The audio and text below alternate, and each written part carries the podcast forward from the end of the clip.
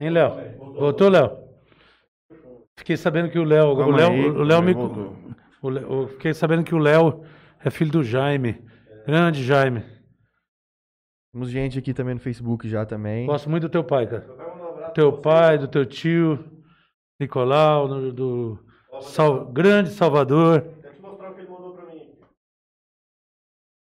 Manda que eu vou reproduzir aqui. Manda um abraço pro João Luiz, meu amigo, meu irmão. Ele é um cara muito bom, profissional e amigo de verdade.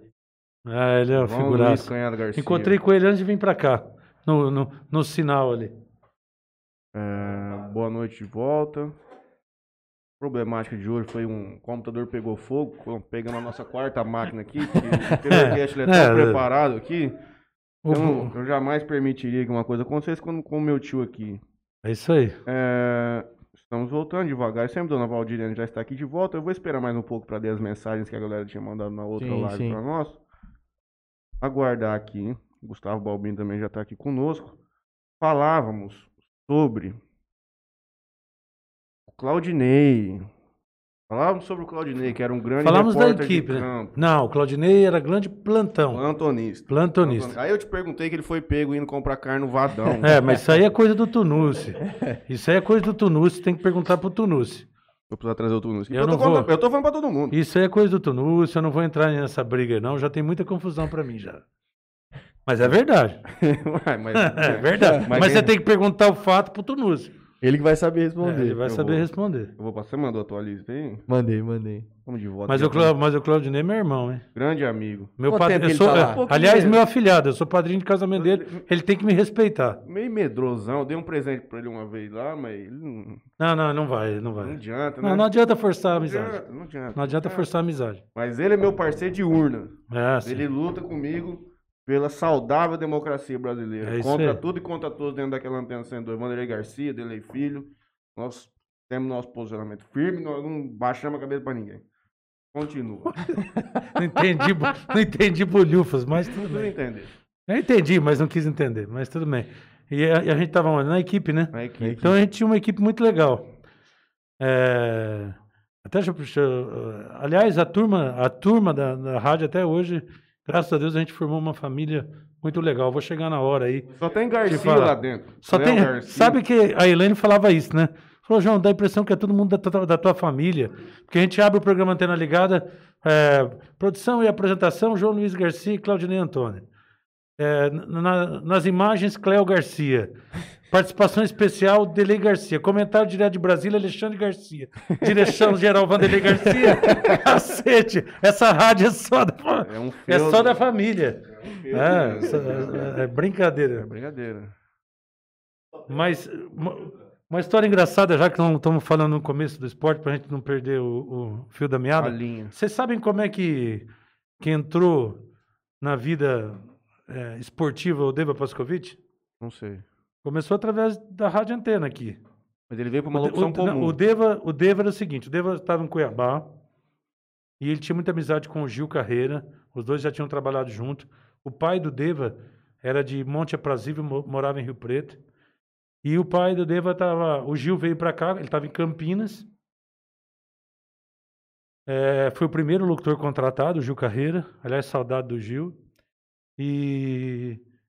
E o, de, e o Gil começou a montar a equipe. O Galvão estava começando, também trabalhou, foi um dos contratados, o Carioca chegou, foi da primeira turma.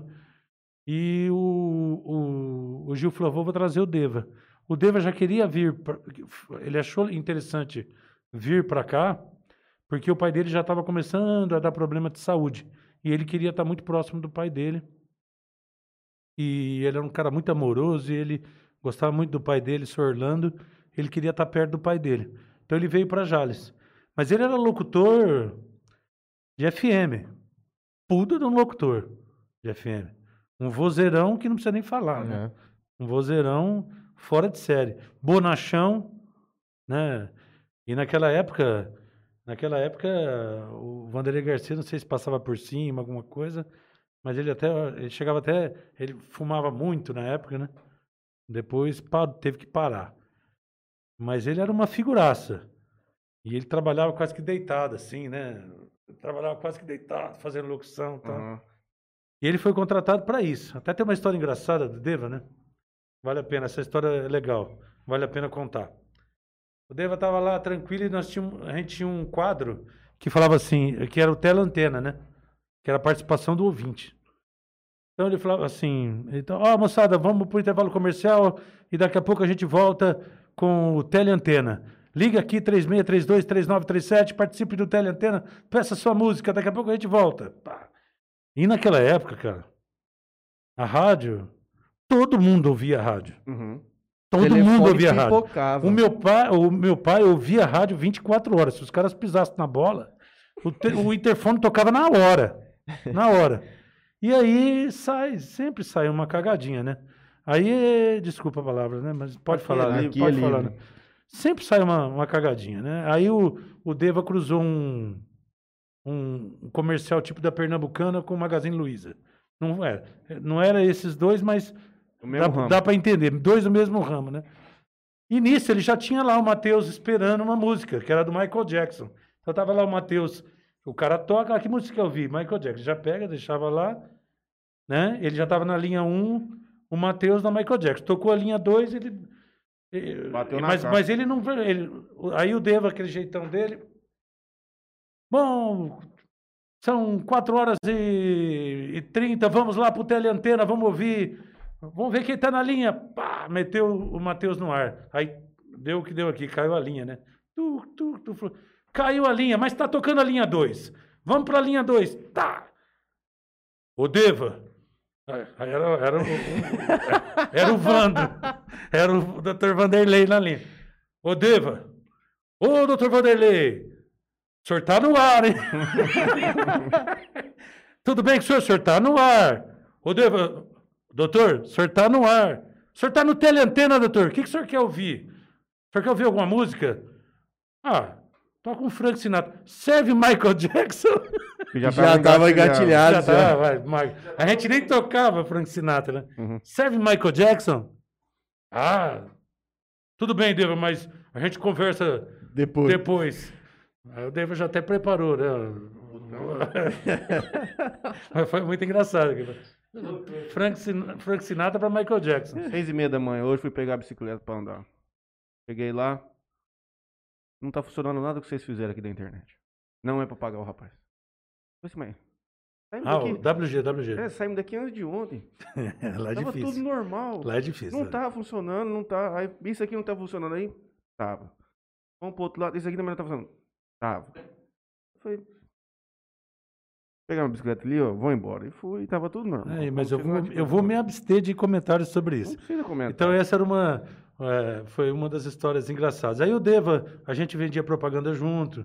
A gente, como a rádio foi uma das primeiras aqui da região, a gente pegava propaganda. Teve época aqui de, do sertanejo do Nestor Machado ter setenta por cento de propaganda de, de Turama. Nossa! É, era muito propaganda de Turama. E a gente pegava propaganda de Paranaíba. Então, um, uma da... E para fazer o basquete, o Paulinho Paraná, que era nosso locutor, ele não fazia basquete.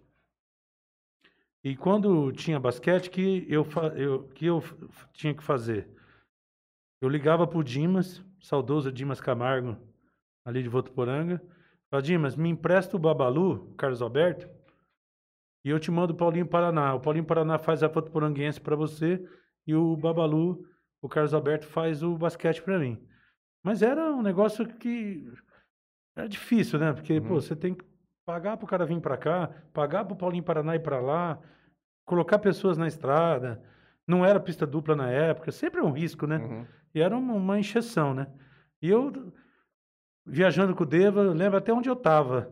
Eu tava passando por, por fora de Aparecido Taboado ali, sabe? Que a gente passa por fora para depois ir... Antes de chegar na festa do uhum. peão ali... E eu reclamando com ele, o Deva daquele jeitão, com cigarrão na mão, assim, quase que deitado no banco, assim, falou assim, ô Juan, que ele só me chamava de Juan, né? Ô Juan, deixa eu falar um negócio pra você.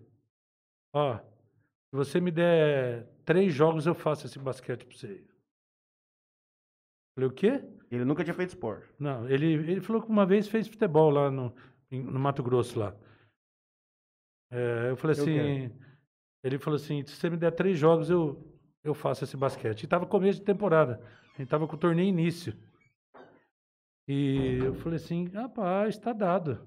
Um cara com um vozeirão daquele, a gente sabendo do potencial que ele tem, cara in- inteligente, sempre pensando na frente. Mas não teve outra, teve outra. Falei, tá, tá dado. Primeiro jogo do Deva, basquete, foi Jales, lá no Guarujá. Porra. Jogamos contra o time do Guarujá, um jogo que não valia quase nada, torneio início. E foi o primeiro jogo que ele fez de basquete. Dali, dali depois nós temos... E deu assim, sabe? Bola sair de carro daqui... Deu? Pum, lógico que deu. É, vixe, o que nós viajamos meio Deva, meu Deus do céu, tem quilômetro para dar e vender. É... Teve, lógico, que teve, a bola batia no aro, deu trave, a bola bateu na trave, deu aro, uhum. sabe? Uhum. O começo foi mais ou menos assim. Mais um vozeirão e, um, e uma capacidade de se reinventar e de se adaptar fora do normal. E aí começou a, a, a, a história do Deva Pascovitch. E ele, é um, ele era um cara que empurrava todo mundo, sabe? Empurrava todo mundo. E a gente começou a cobrir, falou, João, nós temos que cobrir todos os jogos. E a gente cobriu o jogo de seleção brasileira, o, o saudoso, que, saudoso e um cara que mora no meu coração, junto com o Claudinei no departamento comercial, o Nelson Iglesias, que a gente am, am, amava e ama de, de paixão, o Nelson Iglesias, um cara fora do normal, era muito querido por toda a nossa família. Então, a gente não tinha dinheiro, pra, por exemplo, a gente não tinha um patrocínio para fazer um jogo de basquete em Angra dos Reis. Então, o que, que ele, a gente movimentava o Nelson, depois o Claudinei, a gente vendia cotas avulsas de jogo do Campeonato Paulista. Então, a gente... Adiantava. É, a gente vendia cota avulsa, levantava uma grana para pagar a viagem fazendo o jogo do Campeonato Paulista. Naquela época, não tinha toda essa, essa documentação que você tem que ter hoje para transmitir. Então, a gente fazia dois jogos do Paulista, ao vivo, e para chegar lá em Angra dos Reis e fazer o jogo de basquete lá. Uhum. E fizemos em Angra dos Reis, fizemos em Santa Cruz do Sul, fizemos em fizemos torneio de seleção brasileira em Porto Alegre, é, fizemos em São Paulo. São Paulo era duas, três vezes por semana, que era Sírio, Palmeiras, é, Suzano, que... Era uma loucura. A gente saía daqui seis horas da manhã e chegava às seis, sete horas da manhã. Acho que hoje, fisicamente, eu não teria Daria. condições de fazer isso. Uhum. Mas naquela época eu estava voando, né? vinte e nove anos, trinta anos, não sei, que eu tinha naquela época. Quem que bancava o basquete aqui em Jales? Aqui começou, começou com o Soler, né? O I P Soler. Depois entrou o Banespa, né? O Carlos Israel tinha uma... uma influência muito grande com a diretoria do, do Banespa, depois entrou Perdigão, aí teve uma... É, teve vários patrocínios aqui, mas o mais forte mesmo, que, que, que foi o melhor time, que, foi o melhor time que nós perdemos lá em Ribeirão Preto, foi um absurdo perder aquele título, foi a época do Banespa, né? E foi um... Vamos... Foi, foi um absurdo a gente perder aquele título pro time de Rio Claro lá. Como é que absurdo. Foi essa história? Ah, foi... Mas foi arbitragem ou foi, não foi dia mesmo? Entregado. Ah, cara, não sei se foi entregado, mas... Mas tinha essa, essa... conversa? Não, não, não, entregado não foi, mas só que tinha aquele negócio. Eu, eu ouvi isso. Não vou falar o nome dos jogadores, mas eu ouvi isso. A gente levava jogadores pra rádio pra, pra gravar a vinheta, pra chamar pro jogo, sabe? E aí os caras, puta, se a gente for campeão, os caras vão endeusar o, o Flor Melendes, né? Eles não gost... Alguns não gostavam do Flor Melendes. Uhum. Aí tem N histórias, né? Na final lá contra Rio Claro, lá em Ribeirão, disseram que o Torres, que o Torres chegou de madrugada, que tava meio com os teor alcoólico meio alto, tal, tal, tal. Mas a gente tinha um time muito melhor que o time de Rio Claro. Rio Claro tinha seis jogadores, a gente tinha uns dez jogadores. Uhum. E a gente acabou... Coisas do esporte, João. A gente acabou perdendo numa última bola, numa... O, a gente ia pra prorrogação, o Torres, do meu lado, praticamente, eu tava, ele caiu quase em cima de mim, ele pulou uma bola, puxou uma bola pra fora, sem olhar pra quem, pra quem tava dentro, tava acabando, ia pra prorrogação, a bola caiu na mão do Zenon, Zenon, Paulinho Vilas Boas, Paulinho Vilas Boas, acabou, perdemos de um ponto. Vamos Nunca chegou time. a ser Não campeão, andou. né, o time de Jales? Foi, né? campeão de um, foi campeão de um Jogos Abertos. E tinha uma relevância legal também. Antes de começar, Matheus, eu ia perguntar o Túlio. Pelé Garcia, eu lembrei. pensamento em São Paulo. Mas ele falou, mas ele, tá, não, ele falou antes. Ele eu falou vou ler antes. Aqui, não. Eu tirei print das coisas para é, ler agora. É, porque, é vou voltar. É porque aqui. O São Paulino é muito dado, né? Então, às vezes, o Matheus vale por três. Às sete e três da noite, Pode a minha ser. Mãe foi a primeira, nos mandaram boa noite, logo após o Tony Cruz, a Dona Val, Wilton Mar, grande João Luiz. Foi atacante, goleador com nós lá na cooperativa. Dei muito passo para ah, fazer gol. Agressivo. Mas também me deu passo para fazer gol lá na cooperativa. A gente saía de Santa Fé, rapaz, pra jogar o campinho. Tava Nossa. No rancho sexta-feira e vim jogar, vim embora. É verdade. Quando o Cagode jogar bola, filho, o cara vai. Cléo Garcia, panelinha, hein? Cléozão vai vir aqui. Eu vou chegar, vou chegar na hora de comprar. O Cléo Garcia, que a dona Elane já puxou minha orelha, você tem que falar do Cléo. Calma, eu vou falar de todo mundo. Mas eu tenho uma história interessante com o Cléo. É um orgulho pra mim esse menino aí. Chamo ele de menino porque eu acho que ele... é...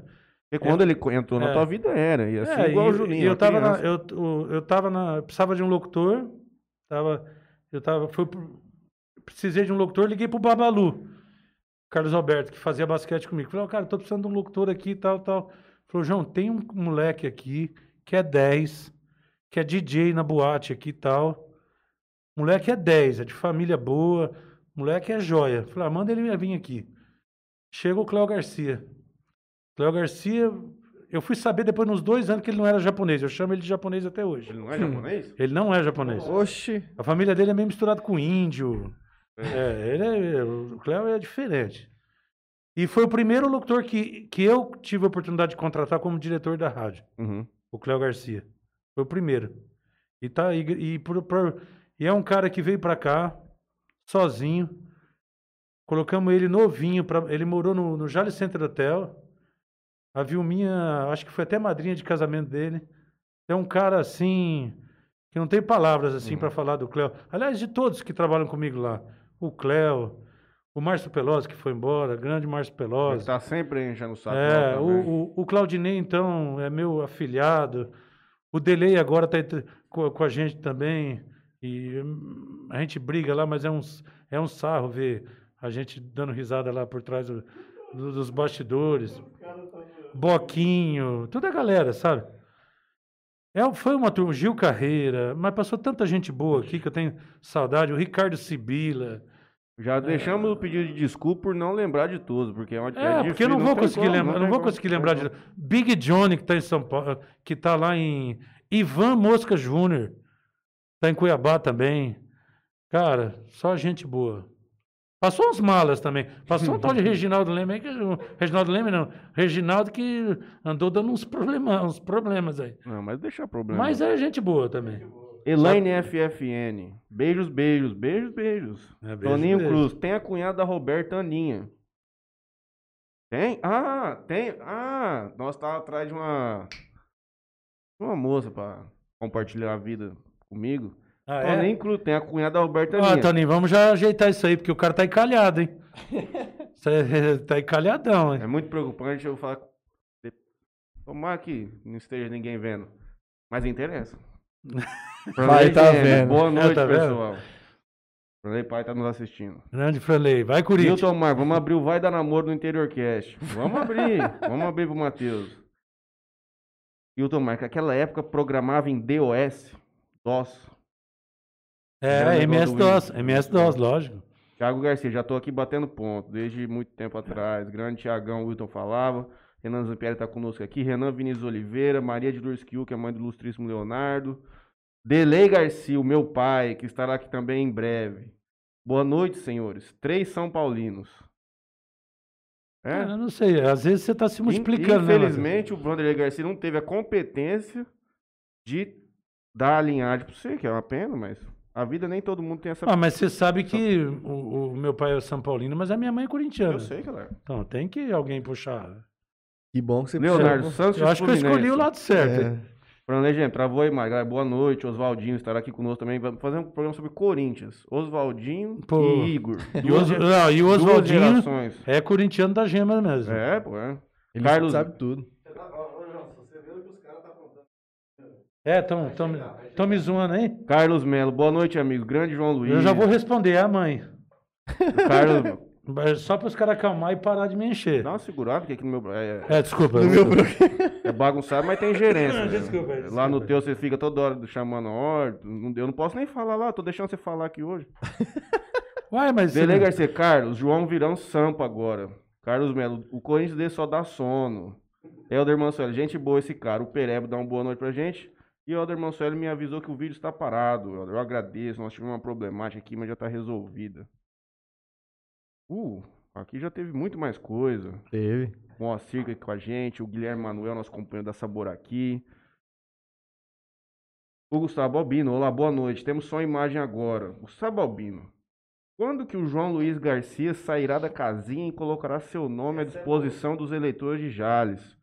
Filiado já está. Não tive apoio. Não, não estou filiado. Não estou não filiado. É filiado. Não estou Pode filiado. Pode fazer uma busca que não me vai filiei, lá. Me filiei. Mas P S D B? Na época foi, me filiei no P S D B. Até pensei Pensei é, em, em, em sair candidato, mas eu ouvi um cara, que é outro cara que está comigo lá na rádio, que é um cara que eu gosto muito, que é o Assis Duarte, que ele tem, ele tem uma bagagem de, de eleição, assim, ele é um cara muito simples, mas que tem uma bagagem e uma visão de eleição que você tem que respeitar. Pessoas que têm vivência, você tem que respeitar. Mesma coisa que você ir no Pantanal pescar, você tem que acreditar no teu piloteiro, que é o cara que conhece lá. Aí o Assis Duarte falou assim para mim, falou, João, se você está pensando nisso, primeira coisa que você tem que ver, você tem que ter apoio da tua família. O vô não, o pai, meu pai não queria, aliás, fez uma proposta, falou uma coisa, uma proposta indecente para mim, que você sabe. Falou assim, ó, se você eleger vai ser uma boa, porque primeiro que eu vou te tirar da antena ligada e segundo que a rádio não vai precisar te pagar porque eu, você vai ganhar o salário de, de, de vereador. Eu falei, peraí, não estou entendendo, então eu vou, mas então eu não vou trabalhar mais na rádio? Não, você vai trabalhar na rádio, mas não vai receber, porque você vai receber de vereador. Falei, mas cacete, você já vai me tirar do programa ainda, eu vou trabalhar e não vou receber? É o tal da rachadinha, é o tal da então, rachadinha. Então foi essa, né? Não, não tem nada a ver com rachadinha, uhum. nada a ver com rachadinha. Uhum. E a dona Dina também não... O glorioso Leonardo Garcia também não. O glorioso Tiago Garcia falou que ia me deserdar de pai, não ia, não ia me chamar eu de pai. Eu te apoio, meu tio. Você não eu... apoiou, não. Não apoiou, não. Nenhum me apoiou. Falei, pô, então, então se deu zero por cento de apoio... Da família? Da já? família. Quem vai votar em mim? Ah, larga a mão. Mas dois mil e vinte e quatro tá aí. Isso deve ser uma dor de cabeça de entrar num... Nossa. Não é...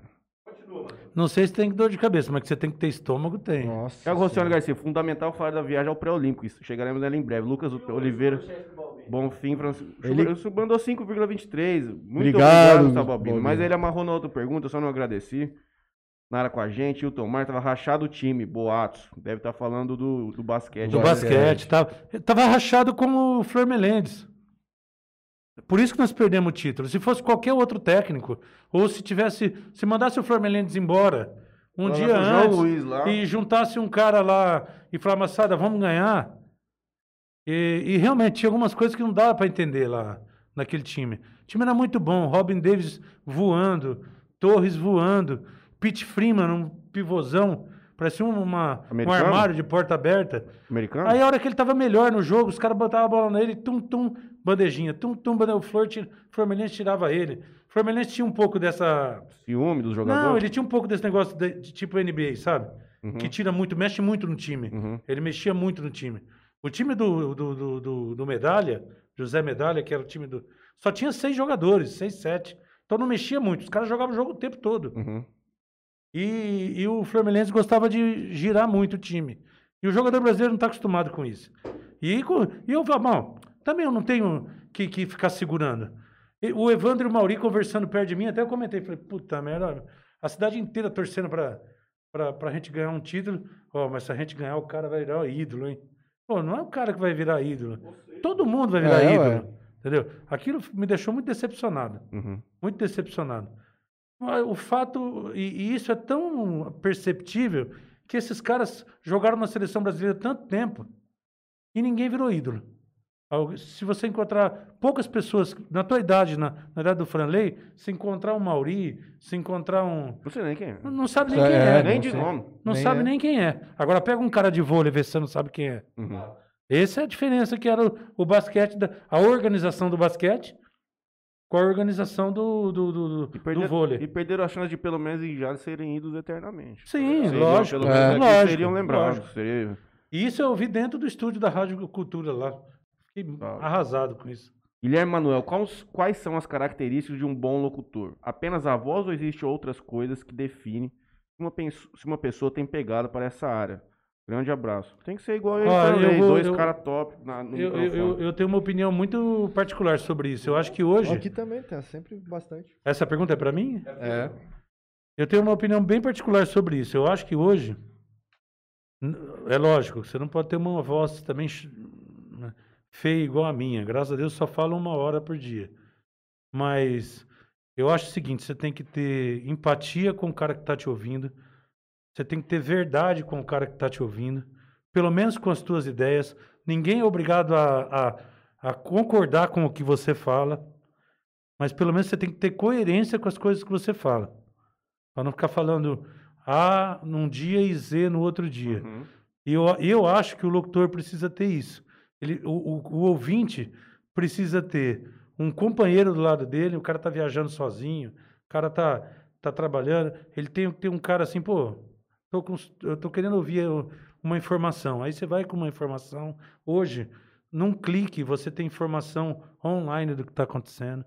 Então, às vezes, você quer dar uma, uma notícia mais para cima, você tem. Você quer dar uma notícia de política, você tem. Então, eu, eu acho que o, o locutor, quem quer entrar na área de locução, não tem que ligar muito para a voz, não. Tem que ter, ele tem que ter um, um, um bom português, é lógico. E tem, tem que ter empatia com o público, a verdade dele com o público. Eu mesmo acho, eu fazendo uma autocrítica, eu, eu vou repetir, eu não gosto da minha voz. Mas eu consegui, depois de trinta anos, estou completando trinta anos que eu voltei de São Paulo, trabalhando na rádio, cheguei aqui em noventa e um também, dois mil e vinte e um, eu consegui assim, não que as pessoas concordem com o que eu falo, muito, aliás, seria, não existe isso.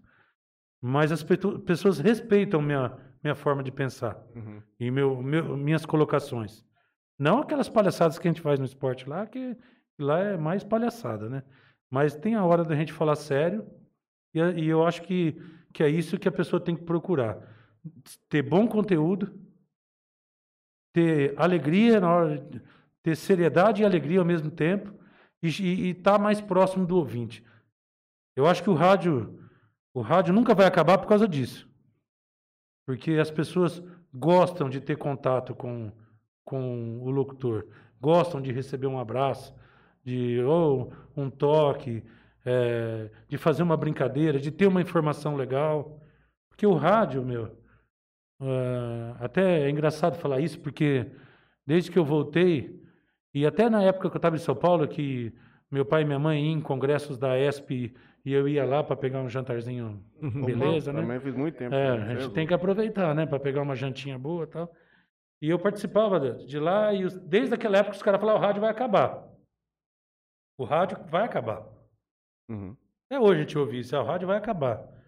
E não vai acabar. Ele pode se reinventar, não vai como acabar. Aconteceu com a Jovem Pan em São não, Paulo. Mesmo, por, mesmo porque a internet, ela tem, você tem que usar a internet para incrementar o seu... O seu rádio. Tem que usar a favor. O podcast é um conteúdo para o rádio. Uhum. Então não vai acabar. Uhum. Esquece. O, seu, o, o locutor, hoje, ele é, do rádio, ele tem a notícia com, com imagem instantânea. Instantânea. Ah, caiu o, o presidente, o rádio está na hora falando. Teve um acidente, o cara está na hora falando. Tem uma informação importante... O cara tá na hora e, e mandando imagem pro Facebook e, e falando no, no ar na hora. Então, eu acho assim, que o rádio tem que ir no caminho de conteúdo. Conteúdo. Vou te fazer uma sugestão, então, uma proposta. Uh, André então, Garcia, Donadinho que estão nos ouvindo. Aí, se fez. Você não tiver conteúdo de informação, o cara vai pro pendrive. Ele vai pro, é, ele vai pro Deezer, é, ele, vai, ele vai pro Deezer. Vai ouvir a música, ele vai, pro, ele vai ouvir a música. Ele, é, ele vai pro Deezer, ele vai pro Spotify. Por isso que eu falo pros meus locutores, que é, eu falo para eles, vocês têm que toda hora trazer informação. Hoje nós estamos com informação a cada minuto, o negócio de vacina, nós estamos vivendo uma, uma fase muito difícil. uma muito difícil, nunca imaginei, acho que ninguém nunca imaginou passar por uma, por uma fase dessa. Então, a informação é importantíssima. O cara está perdido, não sabe se vai tomar vacina, onde vai ter, onde não vai ter. Qual, ó, peguei Covid, quanto tempo eu posso tomar vacina? Como é que faz para tomar agá um ene um? Você tem um monte de informação importante para dar. Eu acho que é, esse, é, esse é o poder do, do rádio. Esse é o poder do rádio. E depois vamos... E depois, aí, as músicas, é lógico, que você vai ter entretenimento, brincadeiras, e, fofoca. E, e, fofoca, interagir com as pessoas. Cara, você que pega o programa do, do, Ander, do Anderson Cleito, que é um estouro de sábado, é botar a moçada se, nos churrascões da vida aí, participando ao vivo pelo WhatsApp. No programa Antena Ligada no Esporte, a gente coloca a moçada tirando sarro da gente, chamando eu de cabeção. O que, que você vai fazer em Rio Preto? Não tem uma vinheta aí... dele que ele sempre coloca de, de um, quando pede música?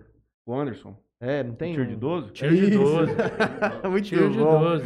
Muito bom, cara. Muito Nós bom. Podemos pegar um corte dos dois programas do InteriorCast e te fornecer humildemente um material de trinta minutos pra você veicular na Antena cento e dois. E é um, e é um belo de um produto. E tem que ser negociado, tem que ser negociado. Eu claro. Não sou o dono da rádio, claro, eu claro. Sou gerente. Eu vou ao toalete. Eu sou gerente. Vou ao toalete. Continua as perguntas aí, por favor. Ó, você, ah, vê, você vê como é que é a diferença, né? O São Paulino, é três, né? São Paulo. Ele vai ao toalete. A gente, quando a gente vai, a gente é mais simples, Corinthians, a gente vai no banheiro.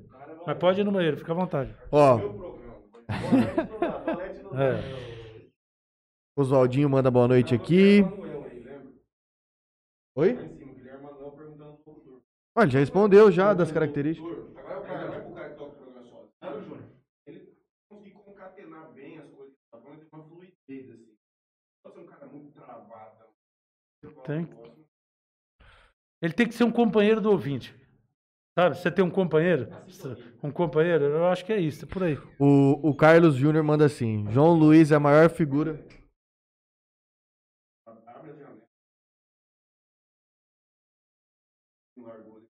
O cara tava preocupado. Ô, Franley, o que tá acontecendo? O Carlos Júnior manda: João Luiz é a maior, maior figura de Jales região, brabo demais. Aí ele completa: só tô com dó do elástico dessa máscara pra conseguir abraçar essa cabecinha. Aí o Wilton Marques manda: resistente elástico. Se soltar, acerta o Matheus. Depois...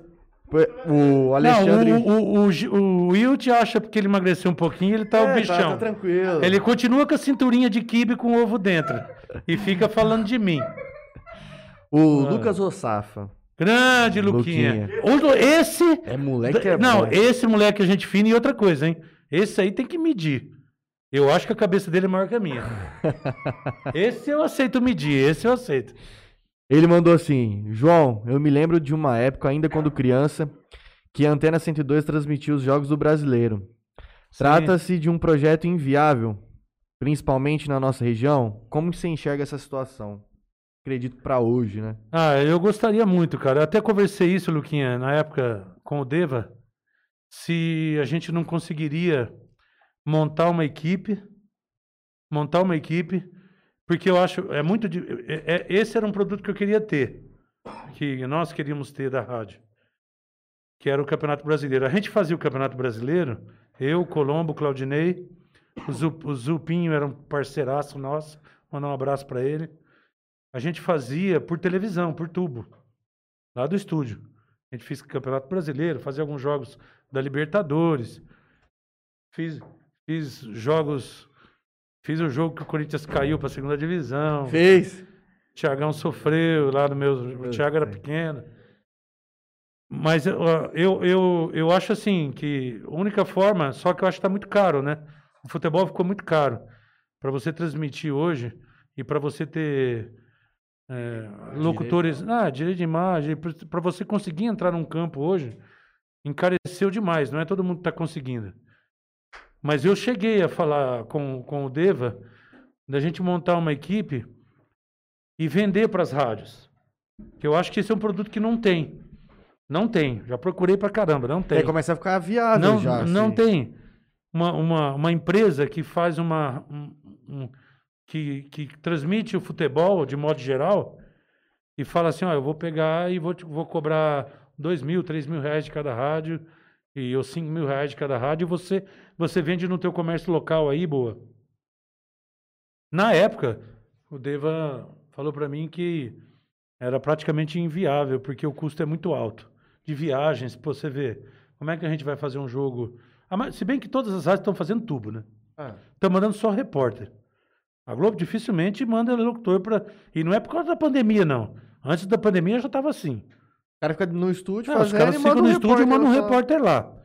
Porque não é fácil. Você vai acompanhar o Corinthians igual jogou em Chapecó. Quarta-feira. De Chapecó foi para Fortaleza. Entendeu? São Paulo vai jogar agora com o Racing. Acho que é no Morumbi, mas daqui a pouco tem que ir para Argentina. Aí volta, vai jogar Campeonato Paulista lá contra o Juventude, lá em Caxias do Sul. É muito caro. É muito caro. E é cansativo também pro cara não, que faz cara, isso. Cara, e você não vai conseguir fazer com uma equipe pequena. Então, é... Mas é um... É um ô, Luquinha, é um sonho que se, se você tem, eu tenho também. De repente, a gente pode bater um papo aí, porque eu, eu tive estudando algum, algumas fórmulas de fazer. A gente pode bater um papo, Luquinha. Você é um parceiraço. É um menino joia, viu? Demais, ele veio aqui. É um menino joia. Aliás... Você comentou do tamanho da cabeça dele? Eu tava no banheiro. Eu tenho, comentou, eu, comentou. Tenho, eu, tenho muitos, eu, tenho muitos, eu tenho muitos moleques aí, assim, moleques no bom sentido, que daria pra gente formar uma equipe legal. Meu sobrinho, que eu gosto muito de, de, de, de quando a gente fala sério, de trocar ideias sobre futebol, Matheus. O Thiago, é, é, o Thiago conhece muito de futebol. Meu, meu filho, o Luquinha, entendeu? Aí ele, Nós já pensamos em fazer aqui então, uma espécie de rádio Craque Neto. É, pegando um domingão aqui entre amigos, a gente é, posiciona é legal. De uma maneira que a gente não pega a T V, a gente não vai passar a imagem, mas nós vamos ficar aqui comentando, eventualmente pode ter alguém narrar. Alexandre Ribeiro Carioca, ele tá de melindre aqui. Ah, falei dele, o Carioca. Esqueceu de mim. Não, não. Não esqueci, não. Deve não. Tá, sabe como que ele assiste? Você não assistiu desde o começo, não esqueci de você, é, não. Sabe por quê? Ele só assiste o nosso programa enquanto ele tá tomando banho, ele falou. Ah, é? Ele só assiste o nosso... Não, não. não. O Ale... Carioca trabalha Alexandre com o Carioca. Falei dele, não falou, falei dele. Falou, lógico que falou, mas é que ele devia estar entrando no banho e não pegou o começo do como programa. Como eu esqueci do grande Carioca.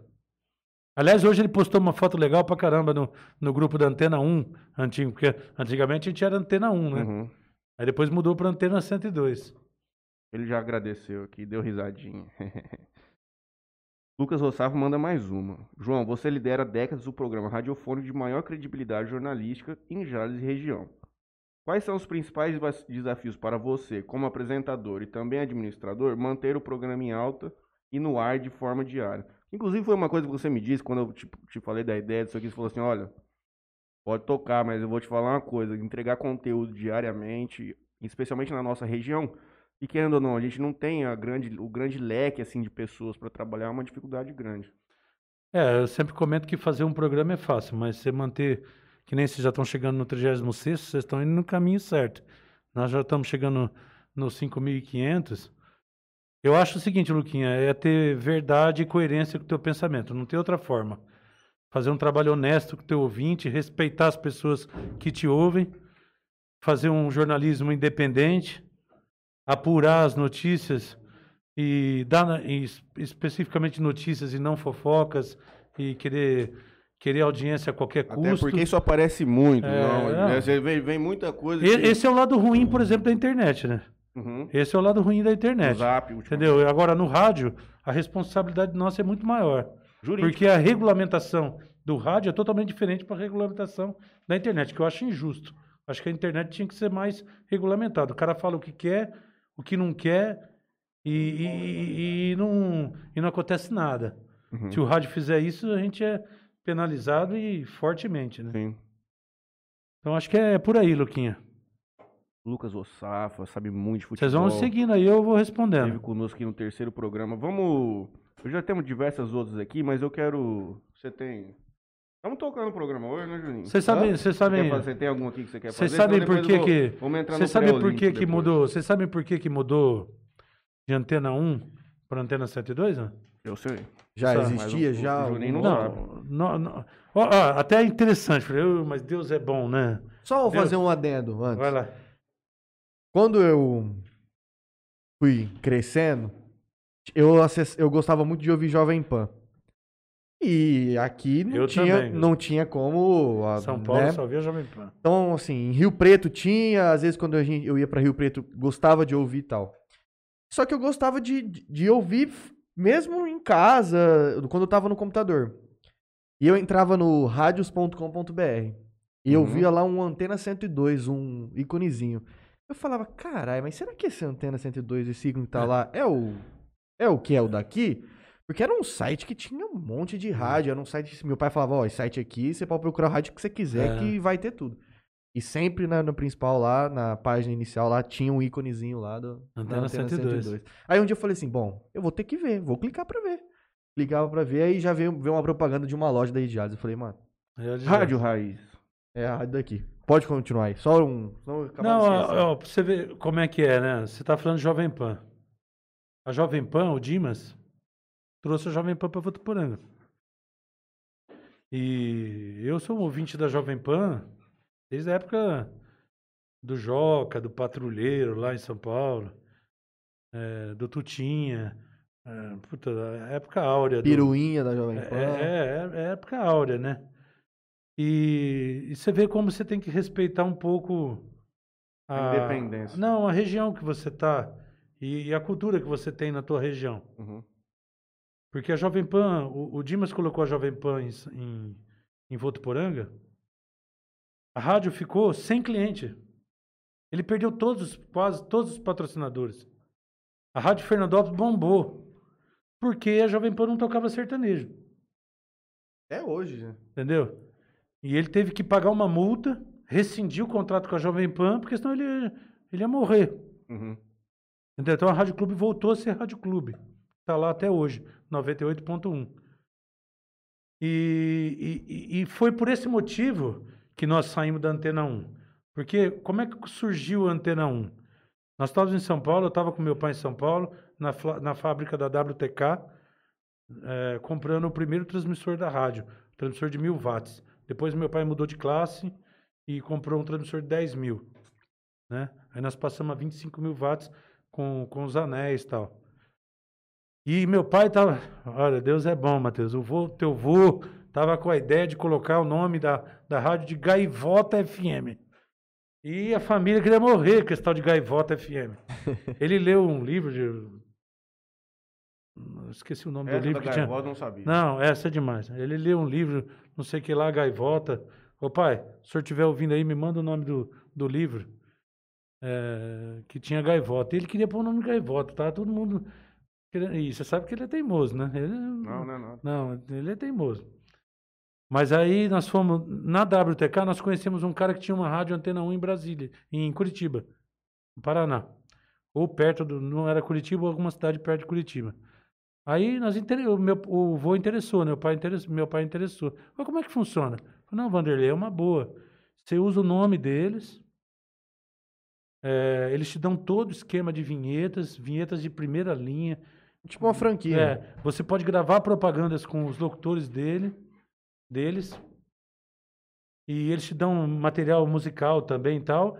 E em troca, você, nas propagandas nacionais, na época Varig, Coca-Cola, propagandas nacionais, eles tinham um percentual em cima dessa propaganda. Não lembro se era trinta por cento, quarenta por cento. Mas valia muito a pena. Uhum. Porque todo ano a gente recebia pacotes de vinhetas lindíssimas. E uma grife, né? E, Tanto é que a... e uma grife, que até hoje o pessoal chama de Antena um. Né? Uhum. Aí, só que aí a direção, o Negrão, lá em São Paulo, mudou para Antena um Classe A. E queria que a gente seguisse a mesma linha aqui, que é a Antena um de hoje, até hoje lá. Que, aliás, eu gosto muito de ouvir. Quando eu vou para São Paulo, eu ouço bastante ela. Só que é só música internacional, flashback e, e música internacional. Calminho. É, que a gente ia morrer de fome aqui. E a coisa foi feia. Foi feia a nível de ter multa diária, se a gente continuasse usando o nome Antena um. Aí, com, como um bom radiodifusor e um bom advogado, meu pai se mexeu rapidinho, conseguiu uma liminar e conseguiu no, no, no registrar a marca que nós pensamos. Vamos manter uma antena... E vamos colocar a frequência da rádio, Antena cento e dois. Aí ele conseguiu registrar a marca depois de muita briga na justiça, e ficou provado que o nome Antena está prostituído. Você não consegue é, registrar a marca Antena. Uhum. Então, o nome composto você consegue. Então, tem Antena Verde, Antena cento e dois, Antena Azul, an- Antena não sei o quê. Então, nós conseguimos registrar a marca. E aí, nós estamos até hoje trabalhando com, com Antena cento e dois, para poder ter a nossa programação. A programação independente musical, entendeu? Foi aí que surgiu a Antena cento e dois. Eu queria saber como é que foi o surgimento do programa do Antena Ligada. O programa do Antena Ligada surgiu pela venda da A M.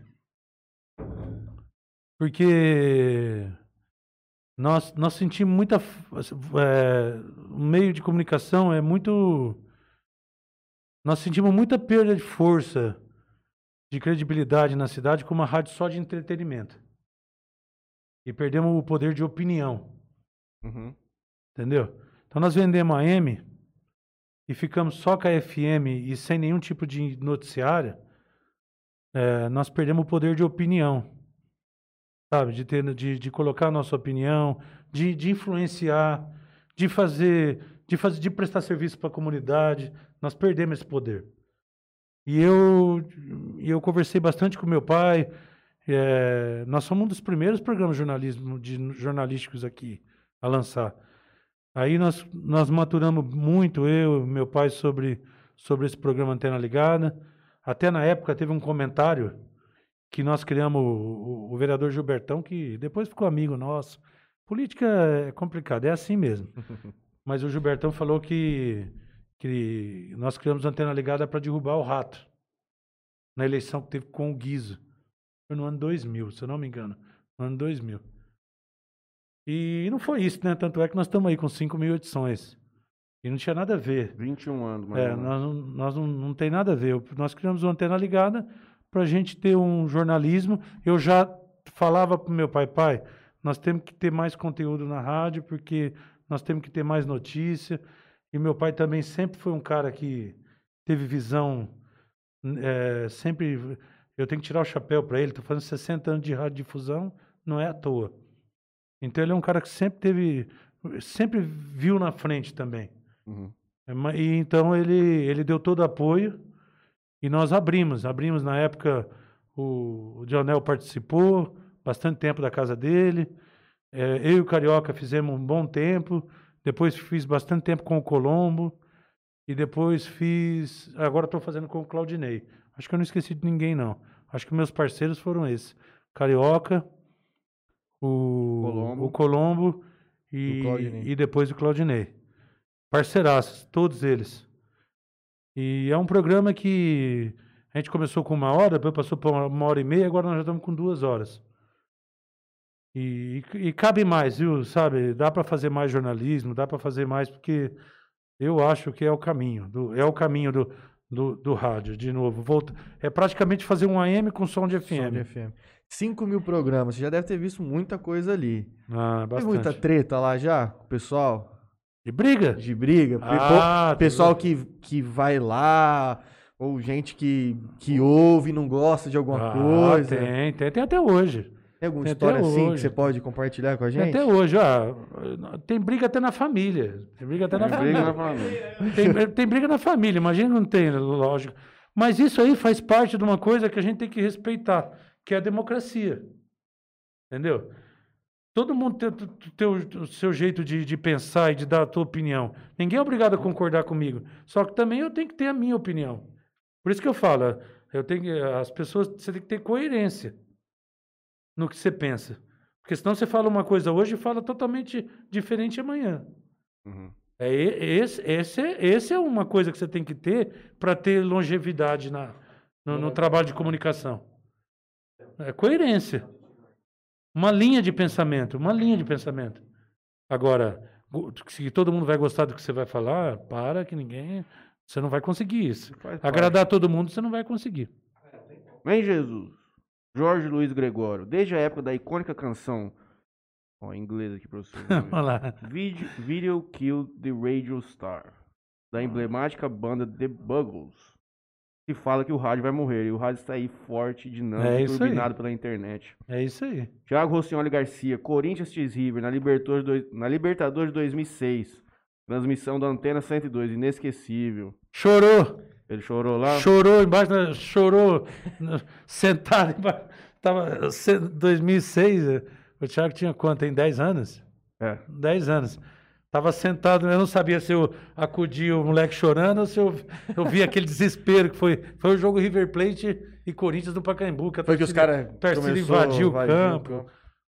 Tem que saber perder. Alexandre Canhada Garcia, eu, eu lembro, Thiago, nosso tio também está aqui.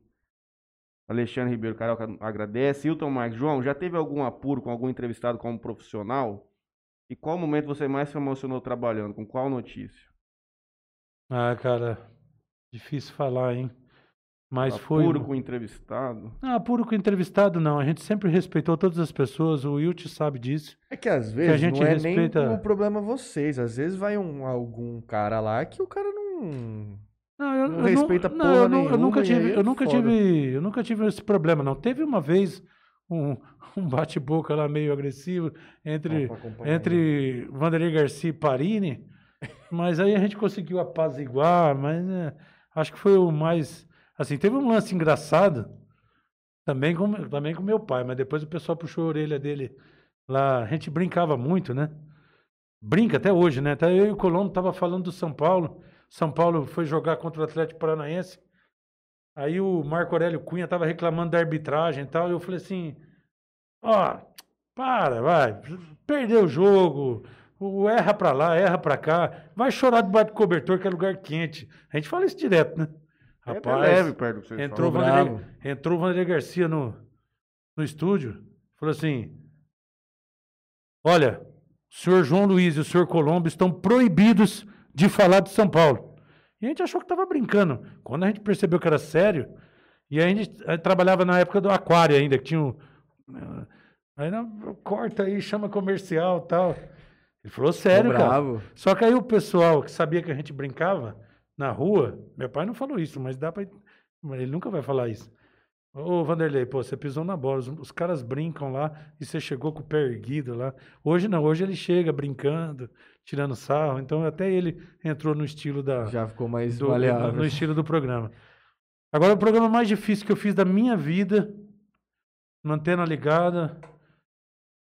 Foi, no dia, foi uma segunda-feira, depois que eu perdi a tia Denise, né? Eu já estava imaginando. Aqui, aquele dia foi muito difícil fazer. A gente conversou recentemente sobre isso, que o senhor é... me disse que foi trabalhar na, na outra segunda-feira. É, seguiu... Foi um dia... Eu tive que ir trabalhar, porque senão não ia conseguir viver. Uhum. Mas foi o dia mais difícil da minha vida em termos de Antena Ligada. Sem dúvida. E eu agradeço o... o acho que na época era o Colombo... Acho que na época, eu não lembro se era o Colombo ou o Claudinei, eu acho que era, acho que era o Colombo. O Claudinei, puta, tá até... Não, mas aquele dia, aquele, aqueles, aquele ano foi muito difícil para mim. Uhum. Tem pessoas... Eu tenho que agradecer a todos os, toda a minha família, os meus irmãos, o, minha mãe, meu pai, os locutores que me abraçaram, assim, é, meus parceiros lá da rádio me abraçaram e, e nós fomos juntos. É, teve um momento muito emocionante. A gente fazia o Arraial na época, né? E eu estava num quadro depressivo muito forte no Arraial. E eu não estava conseguindo montar um nome. De um, uma, eu não estava conseguindo achar um, um nome forte para para chamar a gente, né? Aí tem um cara que eu tenho que citar aqui. Pra, faz tempo que eu não o vejo, mas graças a Deus ele está com muito sucesso e o filho dele também. Que é o Marquinhos Mioto. Eu lembro que eu liguei pro Marquinhos e falei, Marquinhos, ó, cara, tô mal aqui, tô batalhando aqui pra, pra fazer esse Arraial, mas eu não tô conseguindo um nome, assim, pelo... pra fazer playback de peso, assim, pra, pra gente marcar um ano. Falei, João, aguenta aí que eu vou tentar armar um esquema pra você. Mas não deu, assim, em duas horas ele me ligou, falou assim, João, você consegue encher aquela praça às sete horas da noite pra ver Jean Giovanni? Eu falei, cara, eu pode deixar que... O povo eu levo. Pode deixar que vai estar lotado. E estava abarrotado de gente. Os caras chegaram às oito eles tinham um show, um show em, Campi, em Catanduva, às onze. Então era para eles entrar às sete horas, tocar até às oito, oito e pouquinho, pegar o carro e vazar. Vaza. Mas quero ver sair, meu amigo. Quero ver sair. O Jean Giovanni subiram no palco, aquela, aquela praça barrotada, praça da, da, da catedral barrotada de gente. Esses caras começaram a cantar, e artista, meu, com público, o cara não parava. Eu fico arrepiado de contar essa história. Aí eu já estava, foi até uma época que eu trabalhava, eu estava montando o palco ali em frente da Rádio Cultura, e você, quando você entra num quadro depressivo, tem gente que não acredita nisso, né?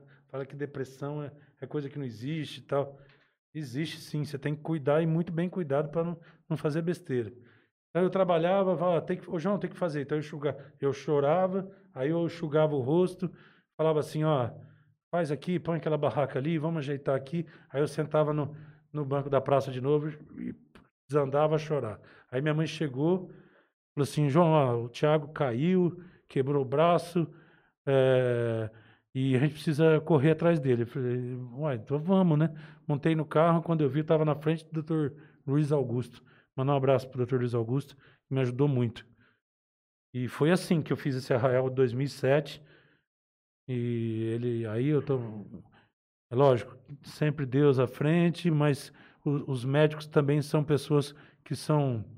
que são que, que, imprescindíveis. Não, sim. Os médicos, Deus dá poder para essas pessoas para curar a gente. Eles têm isso.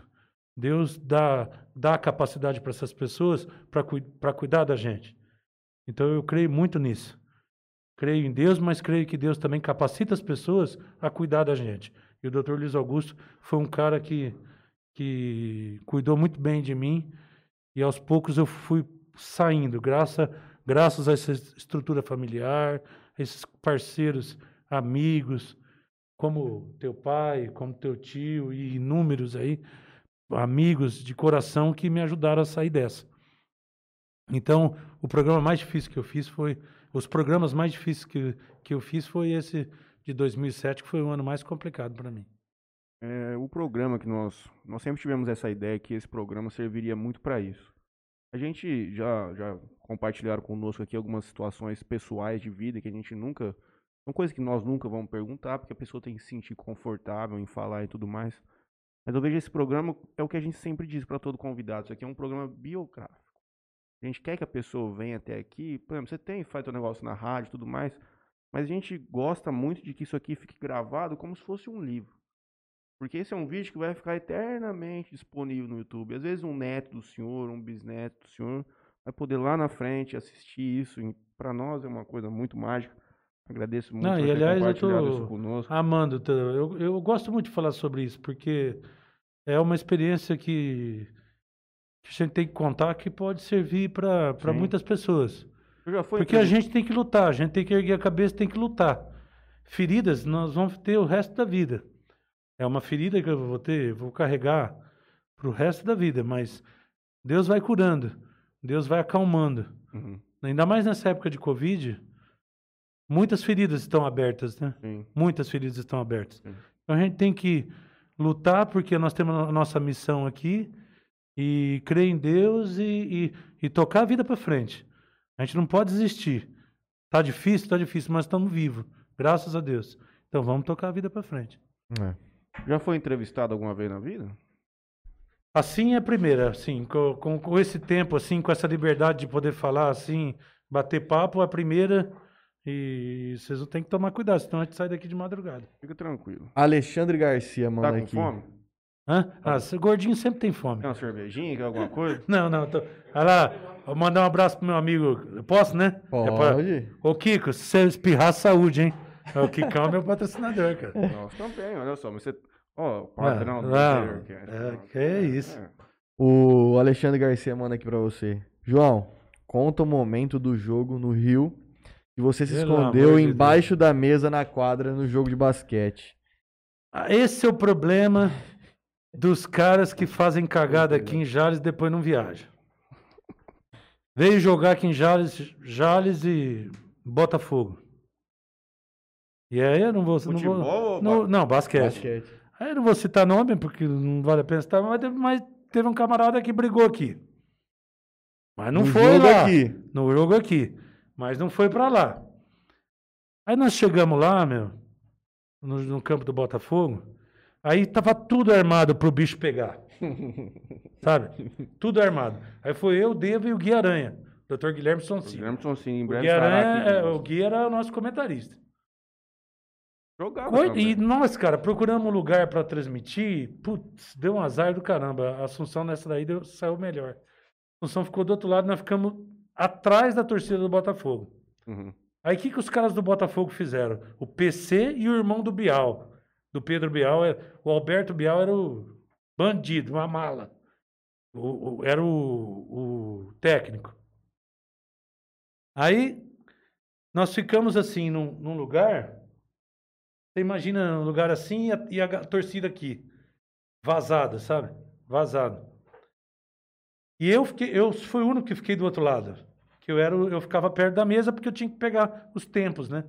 Palavra do treinador, de Jales e tal. Vanderlei, digo, já vou perguntar pra ele, porque já ah. já ele liga, cara. Ah. Ele continua, mas Vanderlei, nós já vamos passar a sua pergunta pra ele. Aí, aí, come, aí nós vimos que o clima começou a ficar pesado. O jogo estava marcado para as quatro horas da tarde. Só que tinha Corinthians e Botafogo, futebol, uhum. no Caio Martins. Inclusive, meu Coringão meteu três a um no Botafogo. Eles, eles, por, eles não levaram o policiamento para atrasar o jogo, para a torcida do futebol vir pro basquete. Encostar lá.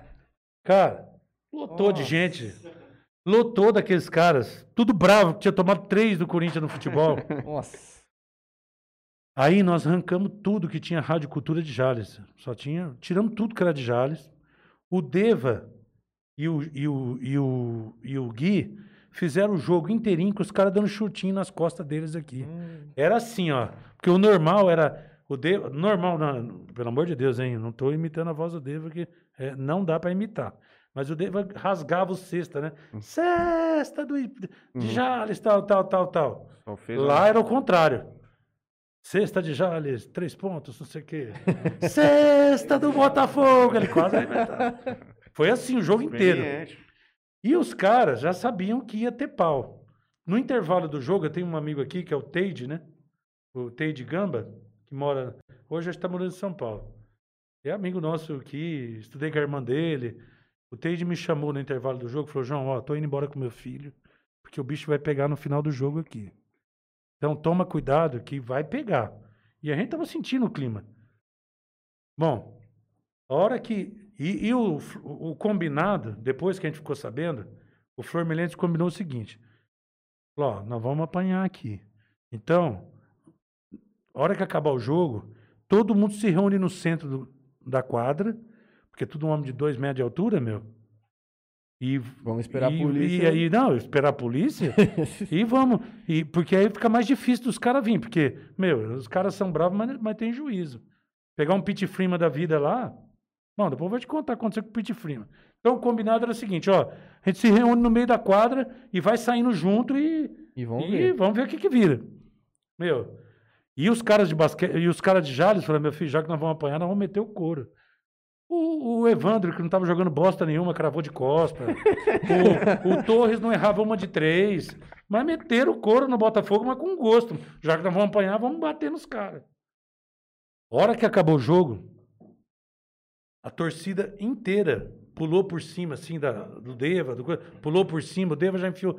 Eu nunca enrolei cem metros de fio. Eu dei um mergulho com fio amarrado, porque a gente trabalhava com uma maletinha assim, né? Hoje não tinha esse esquema de hoje, uhum. que era tudo sem fio. Era tudo com fio. Eu dei um mergulho assim, fui parar embaixo da mesa, da, da mesária, assim. A mulher levou um susto, falei... Pá. E eu não... Aí, cara, deu o, o Betão Hollenberg... Não teve uma coisa mais séria com ele, porque o combinado não aconteceu nada, cada um foi para um canto. O Pete Freeman, um cara veio dar uma cadeirada nele, ele pegou a cadeira dele, do cara, aí quem que chegava perto do, do cara? Dois metros de altura, quatro largura, e, uma e com uma na cadeira mão. na mão. Ninguém chegava. Nisso eu tiro o chapéu pro Flor Melendes. O Flor Melendes foi o último cara a entrar no vestiário. Uhum. O último. O Betão Hollenberg caiu Na, na quadra E só não aconteceu uma coisa mais grave com o Betão, porque o Alberto, jogador do Botafogo, pulou em cima dele com a camisa do Botafogo. Foi feio o negócio, teve tiro. Uhum. A última palavra do Deva, os familiares nossos aqui, tudo, foi, Nossa Senhora Aparecida, e pá, saímos do ar, cara.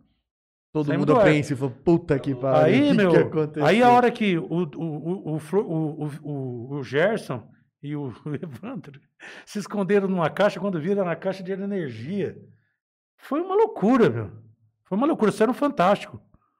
Saiu um fantástico. O Maurinho machucou, machucou. O Betão teve esse problema, graças ao Alberto, é, é, conseguiu depois a polícia separar. E nós, sabe como é que nós saímos do... Né? Quando a gente viu o clima, nós falamos com o cara da Embratel, ele falou, não, meu, eu dou uma mão para vocês. Ele, ele, nós pegamos, eu enrolei cem metros de fio, foi mais rápido que o Lewis Hamilton, na pole position, enrolei. O Deva meteu as, a, os, os aparelhos nossos tudo na bolsa de qualquer jeito. O cara da Embratel ligou o, o giroflex do... Da, da, da, ele tinha uma saveira, abriu o porta-mala, entrou eu, o Gui, o Deva, na, na viatura, ele fechou e nós saímos. Rapaz, eu nunca tinha ouvido essa história. Cara do céu, pelo amor de Deus, que medo. Ah, eu tenho medo do Rio de Janeiro até hoje por causa disso. Eu achei que era mais tranquilo. O Vanderlei Garcia tá nos apertando aqui, porque eu é. acho que a Dona Dinda deve ter avisado que você questionou alguma coisa do livro. Do livro do da Gaivota. Ah, é. Qual que é o nome do livro? Como... Que... Fernão Capelo. Fernão Capelo Gaivota. É, Fernão Capelo Gaivota. Alguém tinha mandado aqui também. Acho que foi o, o, o tio Xande também tinha mandado. Não é Fernão Capelo Gaivota?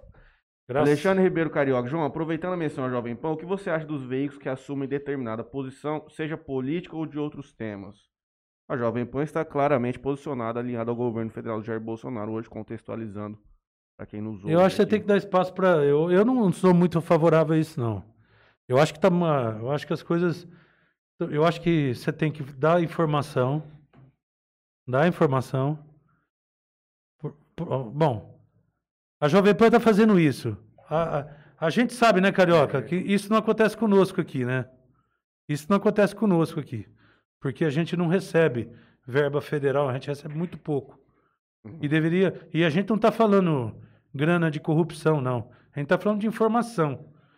Nós, no interior, nós, nós poderíamos muito bem receber verba do governo estadual, do governo federal, mas não chega a nível aqui, de Covid, a nível de dengue, a nível de conjunto habitacional. Sempre tem é, campanhas nacionais que a gente podia receber. Então, hoje, o que está acontecendo? Ah, a, a Globo está batendo no Bolsonaro. Agora é opinião minha, tá? Não estou falando... Uhum. Não estou nem... Não, não, não, tô, não sou Bolsonaro, não sou Lula também, não estou nessa politização aí, estou fora. Não sei o que fazer na eleição, porque está difícil. Mas, ah, a Globo, a Globo levanta, a, a Globo levanta uma bandeira aí, só mete o cacete no Bolsonaro, por quê? Pô, a Globo tinha oitenta por cento da SECOM. Nossa. De verba da SECOM. É zero. E secou. Secou. Ah, então a Record agora ficou parceira. Então você pega... Eu, eu, eu mandei para a Elane, minha namorada, um vídeo muito legal. Muito legal. A mesma notícia, no mesmo dia... Por dois veículos diferentes. Dado pela Record e dado pela Globo. Cara, é um negócio assim absurdo. Absurdo. Então, eu, eu, eu, não, sou, eu, não, sou, eu não sou favorável a isso. A minha rádio é, minha rádio é, é rádio de direito. Uh, Lá na rádio, por exemplo, a gente, a gente você sabe disso, a gente discute muito sobre isso. E a gente recebe muita crítica pelo posicionamento do Alexandre Garcia. E ele é um cara alinhado com, com o, o Bolsonaro. Está na folha de pagamento. É, tá, não sei se ele está na folha de pagamento, só que eu, o que eu posso dizer para você é que ele está quase que... Aqui eu sou igual o Neto, eu dou na goela. Não, pode dar na goela, mas depois tem que provar, hein? É, quem fala depois tem que provar. Mas eu não sei, só sei que ah, muita gente fala, oh, como é que deixa? É opini a, a opinião dele não quer dizer que seja a opinião da rádio. Da rádio, mas é a opinião dele e vale. Sim. Do mesmo jeito que você pega uma Miriam Leitão, muita gente não vai concordar com, com o comentário da Miriam Leitão. Sim. Que o cara de direita pode fazer o melhor governo que ele possível, ela vai estar tá metendo o cacete. O lulista vai estar tá metendo o cacete. O cara pode ser o, o melhor presidente. Mas ele é de direita? Ah, não, eu sou Lula. E isso, tá, isso é o que eu acho que está acabando com, com o Brasil, porque o cara não está torcendo para o Brasil, ele está torcendo para o Lula ou está torcendo para o Bolsonaro. E nós não temos que torcer para isso, nós temos que torcer para nós. O Brasil. Para nós, porque a coisa está feia. Enquanto eles brigam lá, nós estamos, ó, se fudendo aqui, desculpe a palavra. Mas é a grande verdade. Então, é... é eu vou dizer, é, mas eu disse pro meu pai na sexta-feira, lá na, na quinta-feira, na rádio, eu falei, é, a gente discute muito, briga, brincando e tudo mais, mas a grande verdade é que enquanto a gente, enquanto tiver esse sistema nosso... corrompido. Não, não, não digo nem só isso, de que o Centrão, de que, que quinhentos e dezenove deputados... eles vão conduzir a política nacional, porque querendo ou não... eles são os presidentes. É, é isso que mandam. Quando a gente não mudar o sistema... Como é que você acredita? Eu não estou colocando em dúvida as coisas que estão sendo apuradas para uma C P I. Mas como é que você acredita numa C P I que tem aquele Renan Calheiros com a, fi, a, fi, a capivara que o cara tem? Isso é uma coisa que surgiu desde o início. Nós estávamos lá na sala do vô, quando é. foi anunciado. Mas cada, é, é esse que entra o ponto da informação e da notícia. E é o que eu sempre falo. Faça o seguinte... leia Jornal da Cidade, que é o negócio do, do lado do Bolsonaro, e leia D C M Online. Leia os dois lados. Sim, e tire suas conclusões. Lados. Eu só peço que leia os dois lados. Não fique se alimentando só de uma vertente ou da outra, porque senão você vai ficar completamente alienado daquele lado. Lógico. Para você conseguir melhorar o seu raciocínio, você tem que saber o que, que o outro cara fala mas de você. É, mas porque é. Porque se você só se alimentar daquilo que te interessa, você não vai chegar no... Lógico, mesmo. É lógico. Mas eu também sou da mesma opinião. É, é sou sim. da mesma opinião. Porque se você for ouvir só o que você quer ouvir, que o grande problema das pessoas é, é querer ouvir só o que ela quer ouvir. Uhum. Ela não quer argumentar. Uhum. Porque qual que é o argumento hoje de um...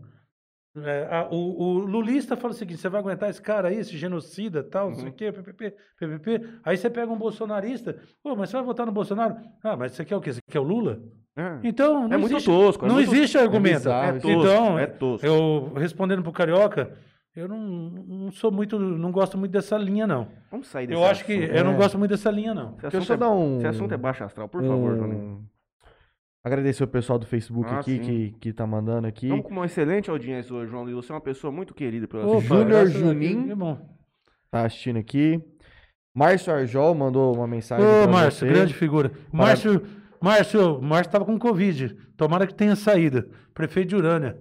Ele mandou aqui, parabéns, João Luiz. Grande cê... nome da comunicação regional. Torço que você esteja bem, viu, Márcio? Um abraço para você. O Guilherme Sonsini também está nos acompanhando. Meu parceiro de viagem. Maria José Domingues de Souza também. Maria Elisa Amadeu também acompanhando. Minha, minha prima, tia a Ia. Tanta gente Tem acompanhando aqui. Quero água sem gás. Vou pegar um gelado lá pra você. Não, pode pegar assim mesmo. Tá não, quente? Não precisa gelado não, não precisa gelado.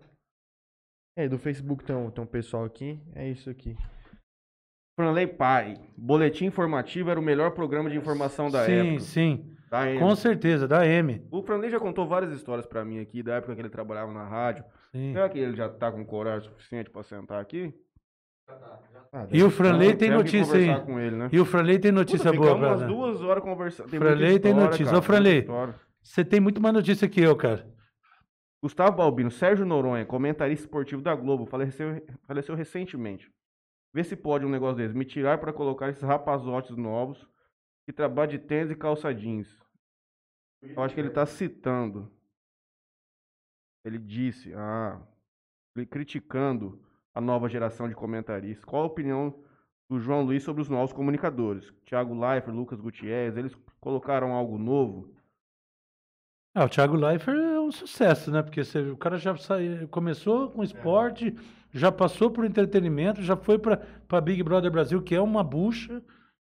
Que é uma bucha, deve dar um trabalho do caramba para fazer aquele negócio lá. E agora vai comandar, tá, tá segurando as pontas até o Luciano Huck assumir a, os domingos do uhum. Faustão. É um cara que não vão falar o que dele. Um cara que tem que tirar o chapéu. Ah, e agora ele. com relação Fez a... Pra, fazia programa de game é, à noite. zero um O zero um Cara, vão falar o que de um cara desse? Tem que bater palma.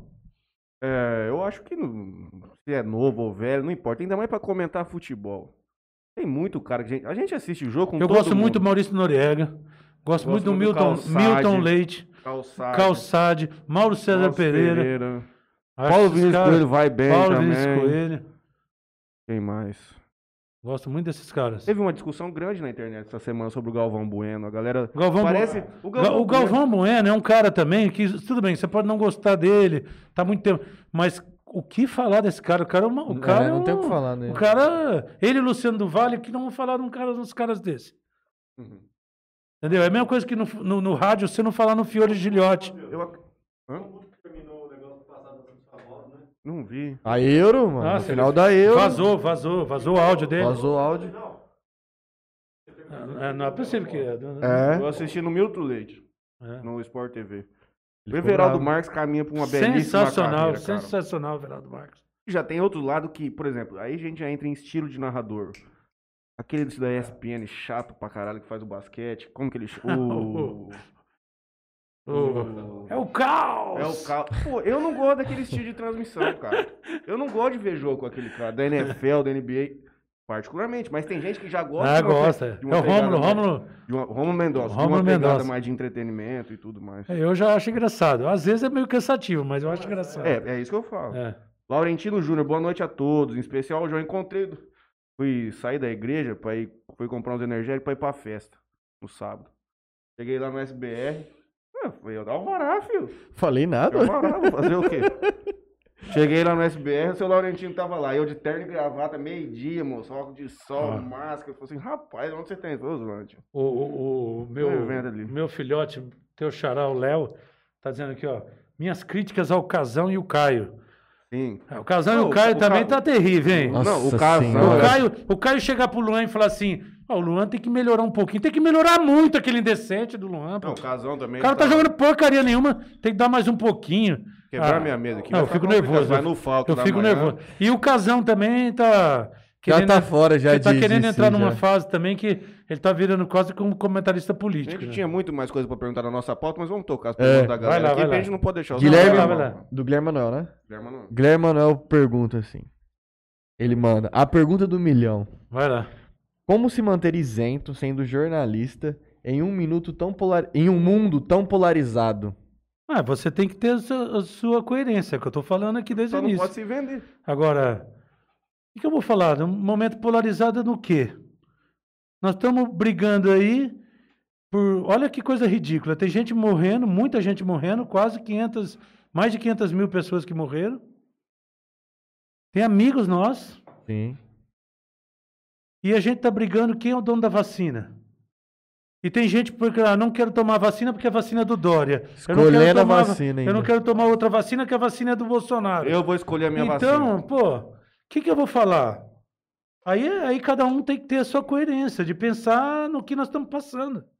Em vez de todo mundo estar junto para passar uma situação tão difícil, que não é o Brasil que está passando, que é o mundo que está passando, que a gente não sabe quando vai acabar.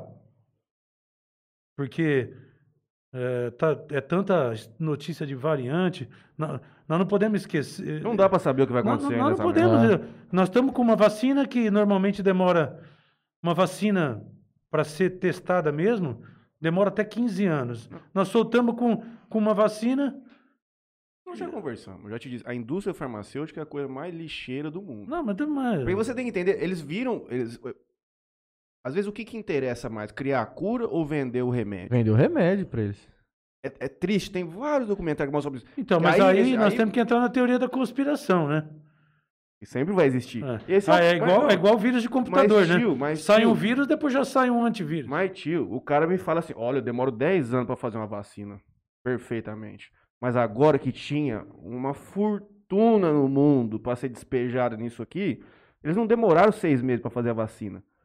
Em abril já tinha vacina pronta, começando o teste. Demorou dois, três meses, o cara já estava com o trem rodando, porque depois não mudou. É, porque o sars cov dois também, ele é conhecido faz tempo. É, né? Pode é, não ser uma não, coisa tão, não, tão não é uma, complexa. Essa, essa é, já tinha, até o sars cov já tinha. Vacina de gripe é uma coisa que constantemente... Agora, dentro da pergunta dele, eu acho assim, ó, que você tem que ter... Eu, eu, eu procuro ser assim. Eu tenho o meu pensamento, assim, eu procuro ter minha linha de pensamento...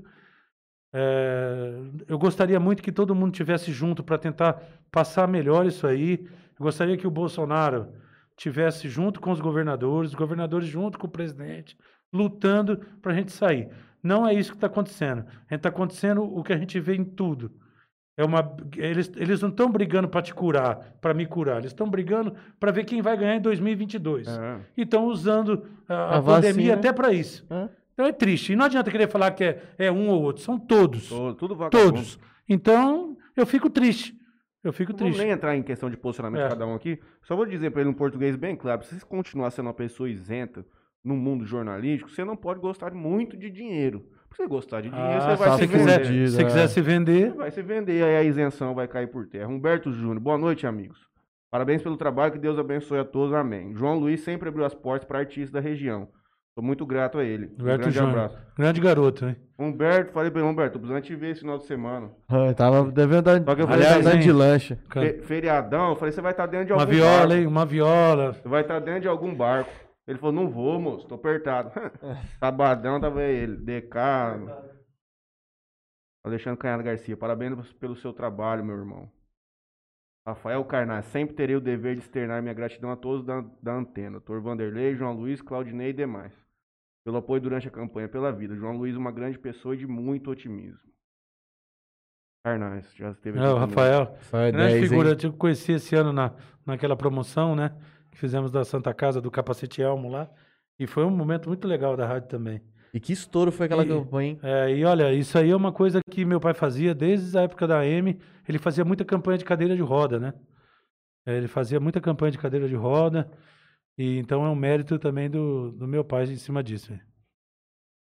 Carioquinha mandou vários emojis aqui. Eu não consigo transportar, assim, trans, é, colocar em palavras, mas são muita alegria e muito coração. Tá contente com o programa.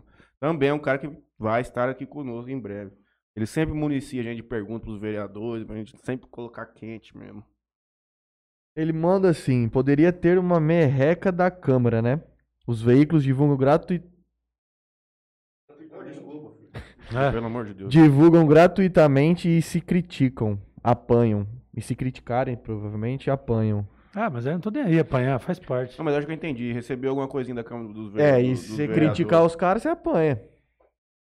Ricardo ah. Samartino, João é um cara muito querido mesmo. Grande abraço, João. Um abraço, Ricardo, nosso companheiro aqui. Grande figura.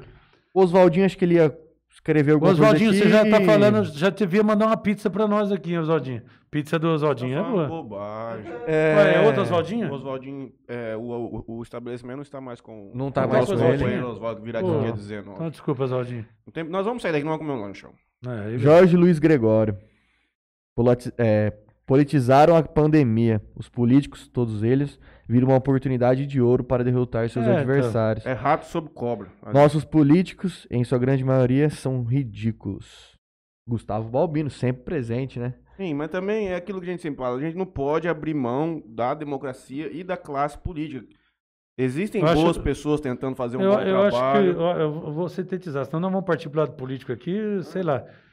É, tem coisa interessante... Eu não, eu não gosto muito de política, para falar a verdade, não gosto. Não é que eu não gosto, eu, a gente não tem como não gostar. É que eu, eu, o meu estômago é meio fraco para política, é meio complicado. Mas faz isso que o Matheus falou, lê as duas partes. Você não concorda com a parte... Você não concorda com, com, a, com a ideia que o fulano tem? Leia sobre a ideia dele. E, eu me, e aí você tira suas conclusões e... e não tá fácil não para tirar conclusão, hein? Tá difícil achar coisa boa nisso aí. Gustavo Balbino, o que o João Luiz tem a falar do técnico de som e faz tudo? Laureano Leon de Oliveira. Alguma boa história para contar? Aí o nosso tio Xande já manda assim... Tem uma boa do Laureano no bingo e a rádio saiu do ar. Ah, essa foi boa. Essa foi boa. O Laureano é tio do Gustavo, é. que já esteve aqui conosco, o nosso maior companheiro. O que eu falo de um cara que já pegou esse monstro aqui no colo? Não é leve, não, hein? Eu amo de paixão o, o Laureano. É uma pessoa que eu, hoje eu dou uns tapas na orelha dele, deve dar umas broncas. Quem, como é que eu vou dar uma bronca num cara igual o Laureano? Ô meu, ô meu, uma grande figura. Amo de paixão o Laureano. E a minha família também. Sou muito grato a ele e a toda a família dele. E, bingo, bingo. e o, a história do bingo foi a seguinte, né? A gente ficava ouvindo direto a rádio. Se tivesse algum problema, eu estava sempre ligado, né? Aí eu estava passeando com a tua tia Denise uh, num sábado à noite, né? A gente estava para casar, né? E o, e o meu pai mandou o Laureano no, no tênis clube de, de Santa Fé do Sul, que estava correndo um bingo de um... num Chevette Hobby, né? E a rádio saiu do ar. Aí a rádio saiu do ar, eu, eu não parava de ouvir a rádio. Era, eu subi com a Denise lá e não lembro que locutor que estava lá e falou, cara, não sei o que aconteceu, a rádio saiu do ar. Aí eu liguei lá no Tênis Clube de, de Santa Fé, falei, meu, tem um funcionário meu aí, da, da rádio, né, o Laureano, é, chama ele lá para mim no telefone, porque naquela época eu não, uhum. não tinha celular, é, chama ele no telefone e que fala para ele que a rádio tá fora do ar. Aí o cara foi lá, voltou, falou assim, ó, oh, ele falou para você esperar um pouquinho aí, que agora ele não pode atender. Esse cara tá louco, a rádio tá fora do ar. Eu vou mandar matar. Eu vou mandar matar ele, eu vou mandar matar esse baixinho, né? Aí liguei, aí deu um tempo, liguei de novo. Falei assim, ô, ô, ô meu, tem, desculpa te incomodar, mas tem jeito de você chamar o funcionário. Fala pra ele que a rádio tá fora do ar, caramba. Aí o cara voltou de novo, falou assim, oh, meu, ele falou pra você esperar aí, que quando der ele liga pra você. Eu falei, ah, não. Eu... Não é possível. E se eu ligar pro Vanderlei Garcia, ele já vai mandar matar, ele vai dar um tiro daqui, né? Aí na terceira vez que eu liguei, aí eu... Olha, ele tá chegando aqui, agora você pode falar com ele. Falei, puta merda, Laureano, você tá louco, cara, a rádio tá fora do ar. Ele falou assim, você que tá louco, rapaz, eu tava na boa, ganhei um carro pro teu pai e você fica aí mexendo, deixa essa bosta fora do ar, cara. Ô, meu, deixa essa merda fora do ar, eu tava na boa, ganhei um carro. Ó, esse carro ajudou a fazer meu casamento, cara. Aí, tá vendo? Um bingo. Grande, Laureano, um bingo. O Laureano falou assim, deixa essa merda fora do ar, eu tava na boa, e você mexendo no saco. Grande, Laureano, grande Gustavo Balbino. Oswaldinho, filho, João, vai Corinthians. Vai Corinthians, não sei pra onde. Oswaldinho, dia dezenove o senhor estará aqui com o Igor, o Igor confirmou a história do Coringão. Seguinte, pegando o gancho que o tema agora é polarização, e vocês falaram bastante de futebol, tenho a impressão que respingou no futebol. Brasileiros torcendo para a Argentina para polarizar com o Bolsonaro. É brincadeira. É, é, até é, isso, né? Não, é, é foda. É para acabar, né? Arrumaram um jeito de polarizar com o nosso maior rival. Como jornalista, você também teve essa impressão? Eu acho que isso aí era mais coisa de internet. Para falar a verdade para você, a gente tem falado isso muito no programa nosso, que a seleção brasileira faz tempo que perdeu aquela empatia com o público, né? Pelo menos comigo, perdeu. Eu não aguento ver o Tite. Eu não aguento ver o Tite, não aguento ver aqueles jogadores... É, jogadores, jogadores que não tem nenhum tipo de, de ligação com a gente. Eu assisto o time ruim do Corinthians jogar. Eu prefiro me ver. E não consigo ver o time do Brasil jogar. Não dá. Então, é, para mim... Eu prefiro ver Santa Cruz e Goiás é, valendo ponto pro Cartola do é, que ver um Brasil e Equador na eliminatória da eu, Copa do Mundo. E aí, foi, e essa Copa América foi a cerejinha do bolo, né? Foi a cerejinha do bolo. Pô, perder pra Argentina também, mano. Eu nem Tom, vi. Mano. Eu tava depois do casamento lá, eu tava pra lá de Bagdá, companheiro. Você acha eu que prefiro, ver jogo eu, do Brasil? Eu prefiro falar da rádio. Boa noite, brothers. Lucas Nagami, nosso companheiro do podcast lá, Cozinha Cad, Santa Fé do Sul. Jorge Luiz Gregório. Se tem uma coisa que admiro na antena, com, Ju, com João Luiz e equipe, é o trabalho desenvolvido na época, em época de eleição. É excelente. Inclusive o Matheus participou esse ano, viu? Trabalhou muito. É verdade, é verdade. É lá da Fatec, né? E virá também conversar conosco aqui em breve. Já faz o convite, ó. Eu trabalhei eu, muito. O rapaz do... Cléo Garcia. Da Microsoft? Não? Não. Não. Ele é o da... Mas é de Urânia também, não, cara? É. Ah, Cléo tá, Garcia. Tá. Gustavo Albino, preste bem atenção. Você sabia que o Laureano fez a instalação elétrica na Santa Ceia? Eu brincava muito disso, né? Assim, a Santa Ceia foi transmitida pelo... O, o, o Laureano era o técnico... O Nelson Iglesias era o locutor, meu pai, narrador, o Nelson era repórter. Oswaldinho Filho, será um prazer estar confirmado aqui conosco. João Luiz, para irmos embora, a história do pré-olímpico. Como foi essa experiência na sua vida? O Léo Franetti que já ouviu um pouco Acho dessa que já. história, é, mas o Léo não conhece. O pré-olímpico foi um divisor de águas para nós, né? Porque foi uma, um, mais uma loucura do Deva Pascovitch, né? Ele falou assim, Juan, vamos fazer, o, o, vamos fazer um projeto para o Banespa, e vamos e vamos transmitir lá em Portland. Você tá louco, Deus. Você tá louco. Estados Unidos da América. Nos Estados Unidos, lá em Portland, perto do Canadá, lá em cima. E falou, não, vamos fazer um projeto. Aí nós fizemos um projeto é, e apresentamos pro, pro Banespa, através do Carlinho, do, do Silas, Rael. Eu lembro que o projeto nosso... Nós pedimos X, eles deram meio X. Certo. E, e meu pai encampou, Nós conseguimos fazer uma rede de interior de rádio, pegamos as cidades, foram onze cidades que retransmitiram nosso sinal de lá. Fizemos, foi uma loucura para ir. Para você ter ideia de como foi uma loucura para ir... Que ano foi isso, tio? Foi em mil novecentos e noventa e dois. Foi o pré-olímpico de Barcelona em mil novecentos e noventa e dois. E foi o primeiro ano que teve a entrada dos profissionais da N B A. Nós pegamos o Dream Team um. É, mas foi uma loucura tão grande, porque o Deva era um cara solteiro, estava namorando a Rosana. Tivemos que fazer, eu acho que não sei se o teu pai fez ou só foi o Deonel. Fizemos o proclame de casamento para apresentar no, no consulado, porque meu pai conseguiu o visto, o visto rápido. Eu e o Deva, não. Nós tivemos... Pra você ter ideia do, do nível de estresse, nós fomos tirar o nosso visto no dia da viagem, numa entrevista, onde nós fomos passando documento. O cara nem olha na tua cara. O americano, a embaixada, nem olha na tua cara. Uhum. O cara é só arrogante. Entendeu? Você vai, vai passando documento. Aí nós... O documento que eu acho que mais pesou foi o, a nossa credencial, sabe? Uhum. Autorizando a gente a transmitir o torneio. Então, nós conseguimos o nosso visto, o meu e do Deva, à tarde, o nosso voo era à noite. Acho que foi por aí. E foi uma loucura, foi uma aventura. Foi uma aventura. Porque nós, a, gente ia sair de, a gente saiu de São Paulo, fomos para Miami. Miami, a gente ia para Los Angeles, Los, Los Angeles, Portland. Aí já começou o primeiro problema. Nós chegamos em Miami, chegou em Miami, estamos lá na frente esperando um avião para Los Angeles. Aí a moça chama eu, meu pai e o Deva. Nenhum falava bolhufas de inglês. E ela tentando explicar para a gente que o, o avião de Los Angeles não ia sair. Estava oferecendo para nós um avi, uma via Chicago. Só que a gente tinha que correr porque estava para sair o voo. Não. É, lá em Chicago que a gente tinha que correr uhum. para pegar para porta.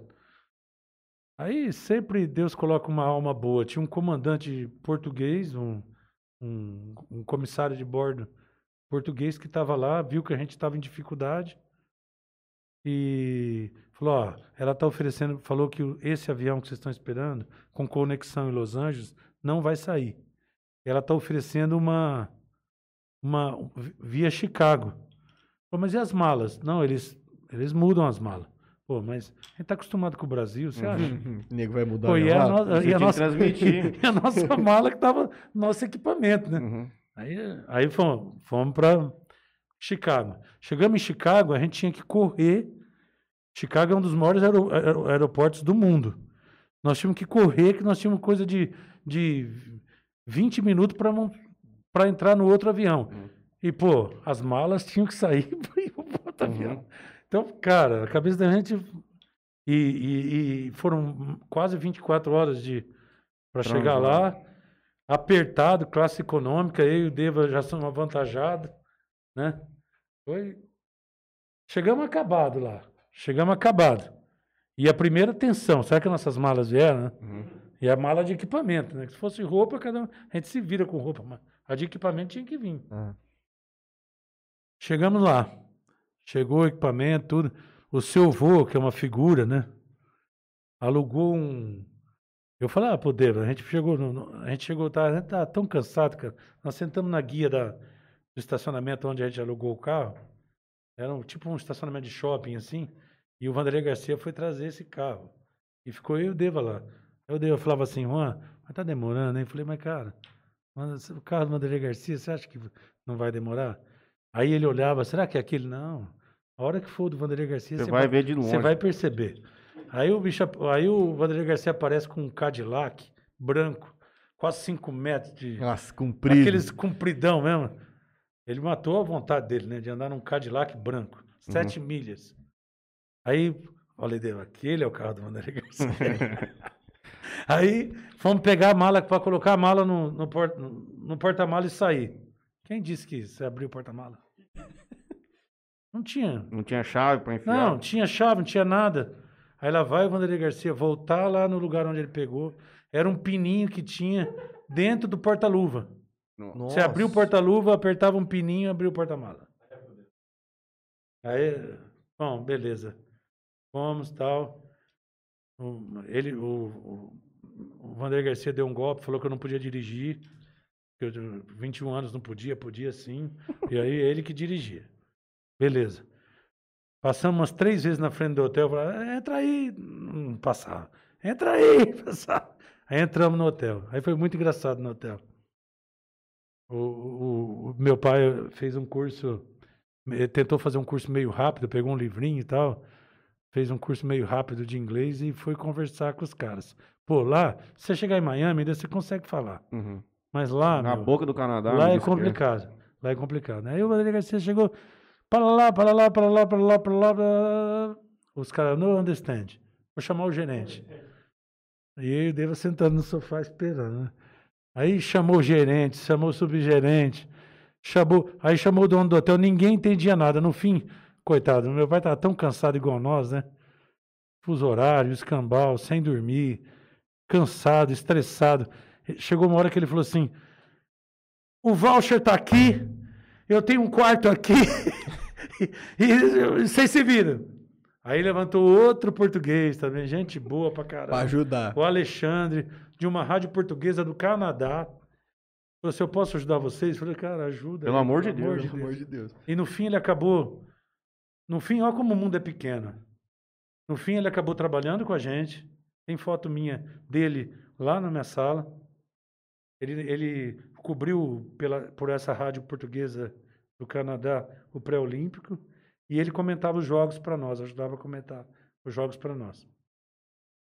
E o Hale Vianini estava trabalhando, o Hale que trabalhava aqui estava trabalhando na rádio dele lá. Olha que mundo pequeno. E até hoje está no Canadá o Hale. Encontramos tudo lá. E ali começou a aventura de Portland. Como é que, como é que funciona? Para você entender como é que a gente transmitiu lá, que doidura que era. Cada rádio tinha um telefone, uma linha telefônica. E você deixava um, um calção de quinhentos dólares, até se a gente soubesse, marinheiro de primeira viagem, né? A gente ligava a cobrar. Se a gente soubesse como era mais barato lá, a gente pagava dentro desses quinhentos dólares. Uhum. Porque, acredite se quiser, tá? Nós gastamos cento e setenta dólares, o restante chegou o cheque aqui para nós, aqui no Brasil. Chegou, bonitinho. Lá, é as, co lá as, as coisas, coisas funcionam. É. As coisas são... Tem co coisa errada lá? Tem. Mas as coisas são corretas lá. Então, eu, a gente tinha... A gente não teve dinheiro para ter duas linhas. Uhum. E também não tinha um equipamento para tirar o, o delay. Por exemplo, a Bandeirantes, só tinha nós e a Bandeirantes lá.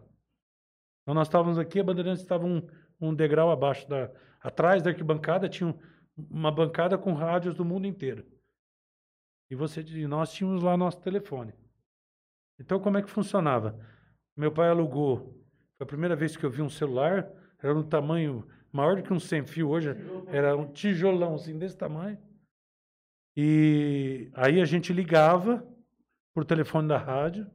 Ah, tá ouvindo, tá ouvindo? Então agora, aí a gente desplugava, o Deva ligava no fio do, tele, do telefone, na maleta de som, uhum. E aí a gente, na maleta tava os microfones. Passava o som por, os microfones. Por telefone. Aí meu pai no WhatsApp, no, no, no celular, ó, como é, tá chegando o som legal aí? Tá, então nós vamos começar. Então vamos contar até cinco e vamos entrar no ar. Se cair, vocês ligam aqui no celular. E era assim... Um, que dois, bacana. Três, quatro, cinco. Estamos no ar. Aí pau. Entendeu? Chegou a cair, acho que umas duas, três vezes. Aí ligava no celular, a gente tinha que ligar de novo, fazer todo o sistema de novo. Então era sem retorno. Já a Bandeirantes tinha retorno. Ela tinha um telefone que transmitia, tinha um equipamento que corrigia o, de o, de o delay e mandava o retorno para os caras. E até aconteceu um negócio legal lá, era o Dirceu Maravilha, e o cara, outro cara muito conhecido lá também. E os caras falavam direto, a gente ouvia, porque a gente estava sem retorno, então eu estava sem fone. Precisava de fone para nós, né? E os caras, Rádio Bandeirantes, exclusiva aqui em Portland. E aí o Dave vai ficar puto com isso, né? Exclusivo cacete, né, meu? Respeita, né? O Luciano do Vale falou da locução do Deva lá. Deva uhum. foi o maior sucesso lá. Tanto é que a hora que voltou, eu falei, ó, pai, nós perdemos o Deva. O Deva vai, vai, vai, esquece. Embora. Graças a Deus, ele voou. Mas é, eles falavam direto isso. E, e a gente lá, cheio de desrespeito. Ele, era o Candinho, acho que era o... o comentarista. O, o repórter junto com, com o Maravilha. E aí teve, teve um dia que nós matamos a pau, porque a Rádio Bandeirantes saiu do ar. Aí o Deva chegava a levantar assim... A Rádio Cultura está exclusiva, quem pode? e, e era assim, cara. E para você ver como a gente não pode reclamar tanto, a gente tem que ver que, agora eu vou, a gente tem que, dentro da nossa vida, tentar mudar um pouco. Porque olha só como que o brasileiro é. Ali eram rádios do mundo inteiro que tinham um telefone na bancada. Sabe qual foi o único...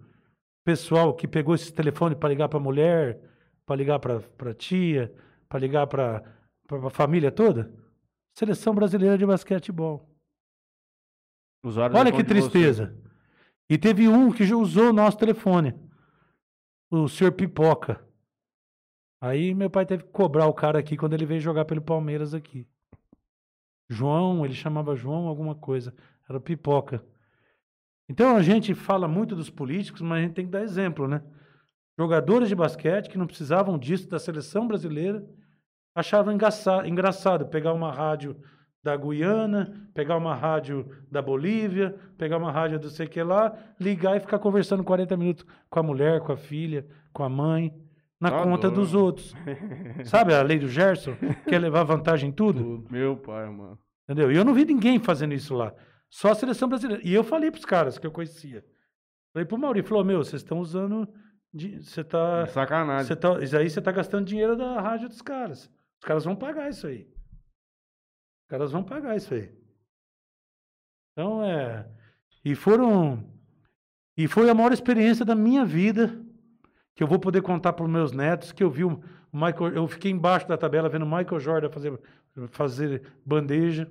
Que massa. Que eu vi Magic Johnson, Michael Jordan, eh, John Stocklow, eh, Charles Barkley, quem mais? Scott Pippen, o, o, aquele, o Malone, o, o, o, o, vi aquele cara que é um monstro, que ele tava com muito problema de coluna, ele ficava só deitado, Larry Bird, que é, que é o grande monstro do Boston, uhum. ele, ele jogou, não, ele não tá como treinador. Não. Não, o Larry Bird não. O treinador dos Celtics hoje é o Doc Rivers. Não. Sei lá. Bom. Aí tinha um garoto lá, tinha dez jogadores da, da N B A. Tinha, tinha o Drexler, que era o cara do Portland. E também jogava muita bola. Putz, os caras... A única, a única coisa chata, assim, que foi que o Brasil tava bem pra caramba, aí entrou de salto alto na semifinal e não jogou contra os Estados Unidos. Uhum. E eu acho que... Era um... Ponto... Era o título. Não, era o título pro Brasil. Era um título jogar. Brasil. E tinha todas as condições para isso. Uhum. Porque tinha Oscar, tinha Marcel, tinha o Gerson em época boa, tinha Mauri, tinha Paulinho Vilas Boas. Tinha um time bom. O Brasil tinha um time bom. O Brasil caiu fora por salto alto. Uhum. Por salto alto. E, e as, perispe... a, a, a, as, as, a, as loucuras que a gente fazia lá, brincava lá, eu e Deva andava a pé para tudo quanto é lado. É... Quanto tempo vocês ficaram lá? De torneio, acho que foi dez dias. De viagem, foi vinte dias. De torneio, foi dez a quinze dias, mais ou menos. E foi uma experiência... É bem singular. Hein? É, e é um negócio, assim, é, que, que era o, o esporte de antigamente, né? Que o cara fazia... Narrava um jogo sem retorno. Uhum. No escuro. Muito. Nossa. O começo do rádio era assim. Então, é, foi muito... Muito gratificante. O Deva... Por que, que é tão importante o retorno? Assim? O Deva... Ué, porque você não ouve, você sabe... Você tem que se ouvir. Só pela qualidade do som, você diz. Não, não. Pra você se ouvir. Você não sabe que você tá chegando lá. Ah, tá. Ah, sim. Entendeu? Você... Ah, entendi. Você não sabe se você tá chegando lá. Uhum. Né? Aqui a gente sabe. Ele tá lá uhum. escutando a gente. Ele fala... É, ele fala pra é. gente qualquer Ó, coisa. Caiu o áudio. Ele vai falar pra gente. Tá falando baixo, entendeu? Tá falando alto. É. É. Aqui a, a gente precisava... Se você trabalhar com, com retorno... Você trabalhava no escuro, uhum. no escuro. Estamos fazendo no escuro. E foi, o, foi muito legal. Teve um lance engraçado lá. eu e o Deva, né, a gente não perdia a oportunidade, né? Porque o chefe saía com os chefes, né? Uhum. O chefe saía com, com o pessoal lá do, de Jales que estava por lá, Carlinhos Rael, os caras estavam por lá. E aí o Deva era... A plebe. É, a gente era... Aí quando tinha jogo da seleção americana, tinha um banquete lá na área da, da imprensa. Uhum. Se bem que um banquete que a gente não gosta muito, aquela, aquela comida meio adocicada e tal, mas, mas a gente ia, a gente comia, né? Aí teve um, dia, teve um lance engraçado lá, do Deva, né? A gente ia fazer um jogo, das, acho que da seleção dos Estados Unidos, à noite. Aí ele virou pra mim, a gente tava no, no bandejão da imprensa, e ele falou assim, ô Juan, tô com a garganta meio... Tô com a garganta meio zoada, acho que eu vou tom- não vou tomar água gelada não, vou tomar água quente. Só que lá nos Estados Unidos tem água quente, né? Tem água fervendo, precisa tomar chá, né? Aí vai o gordo lá, o Deva. É, please, hot water, hot water, please. A mulher perguntou, size? Ele, big, big. Tudo, pro Deva tudo era big. Tudo era big. Uhum. É, tudo era big. Não, tudo era big. Eu nunca vi. Quando dava fome naquele, naquele rapaz... Tudo era churrascaria. Podia ser uma farmácia. Olha a churrascaria lá, Juan. Churrascaria. Nunca vi. Era terrível. Ele gostava de comer mais que eu. Era uma disputa ferrenha. Aí ele, a, a mulher... Ah, ok. Pegou um copão, daqueles copão dos Estados Unidos, meteu água, né? Okay. E eu não percebi. Eu tava... Aí ela ficou olhando ele, aí eu peguei minhas coisas e tal. Aí ele tava indo pra mesa pra gente comer. Ele falou assim, ô, João, mas também, cara, tomar água... Sem gelo, água quente é, é duro, né? Botar um gelinho. A hora que ele botou o gelinho, Matheus, começou a sair fumaça do, do, do copo. A mulher ficou olhando ele lá. It's crazy, man, it's crazy. Comprou uma água quente. Pediu água quente, meio gelo. E ele, teve, e ele teve muita sorte, porque se ele mete o bocão naquela água tá fer, fervendo lá, tá morto. A hora que colocasse o copo na mão. Mas é, copo. foi uma, foi uma loucura. Foi uma loucura, o vô, o vô participou junto com a gente lá. Repórter de campo. É, repórter de campo. Repórter de Nós campo. Não podemos contrariar. Manda quem pode, obedece quem tem juízo. Não tem problema e dúvida nenhuma. E tem muitos caras lá que estavam com a gente lá. Tem um Japinha, a gente chamava ele de Japinha, não esqueci o nome dele. Hoje ele é um do, dos chefes do Estadão, ou da Globo. O cara do Estadão.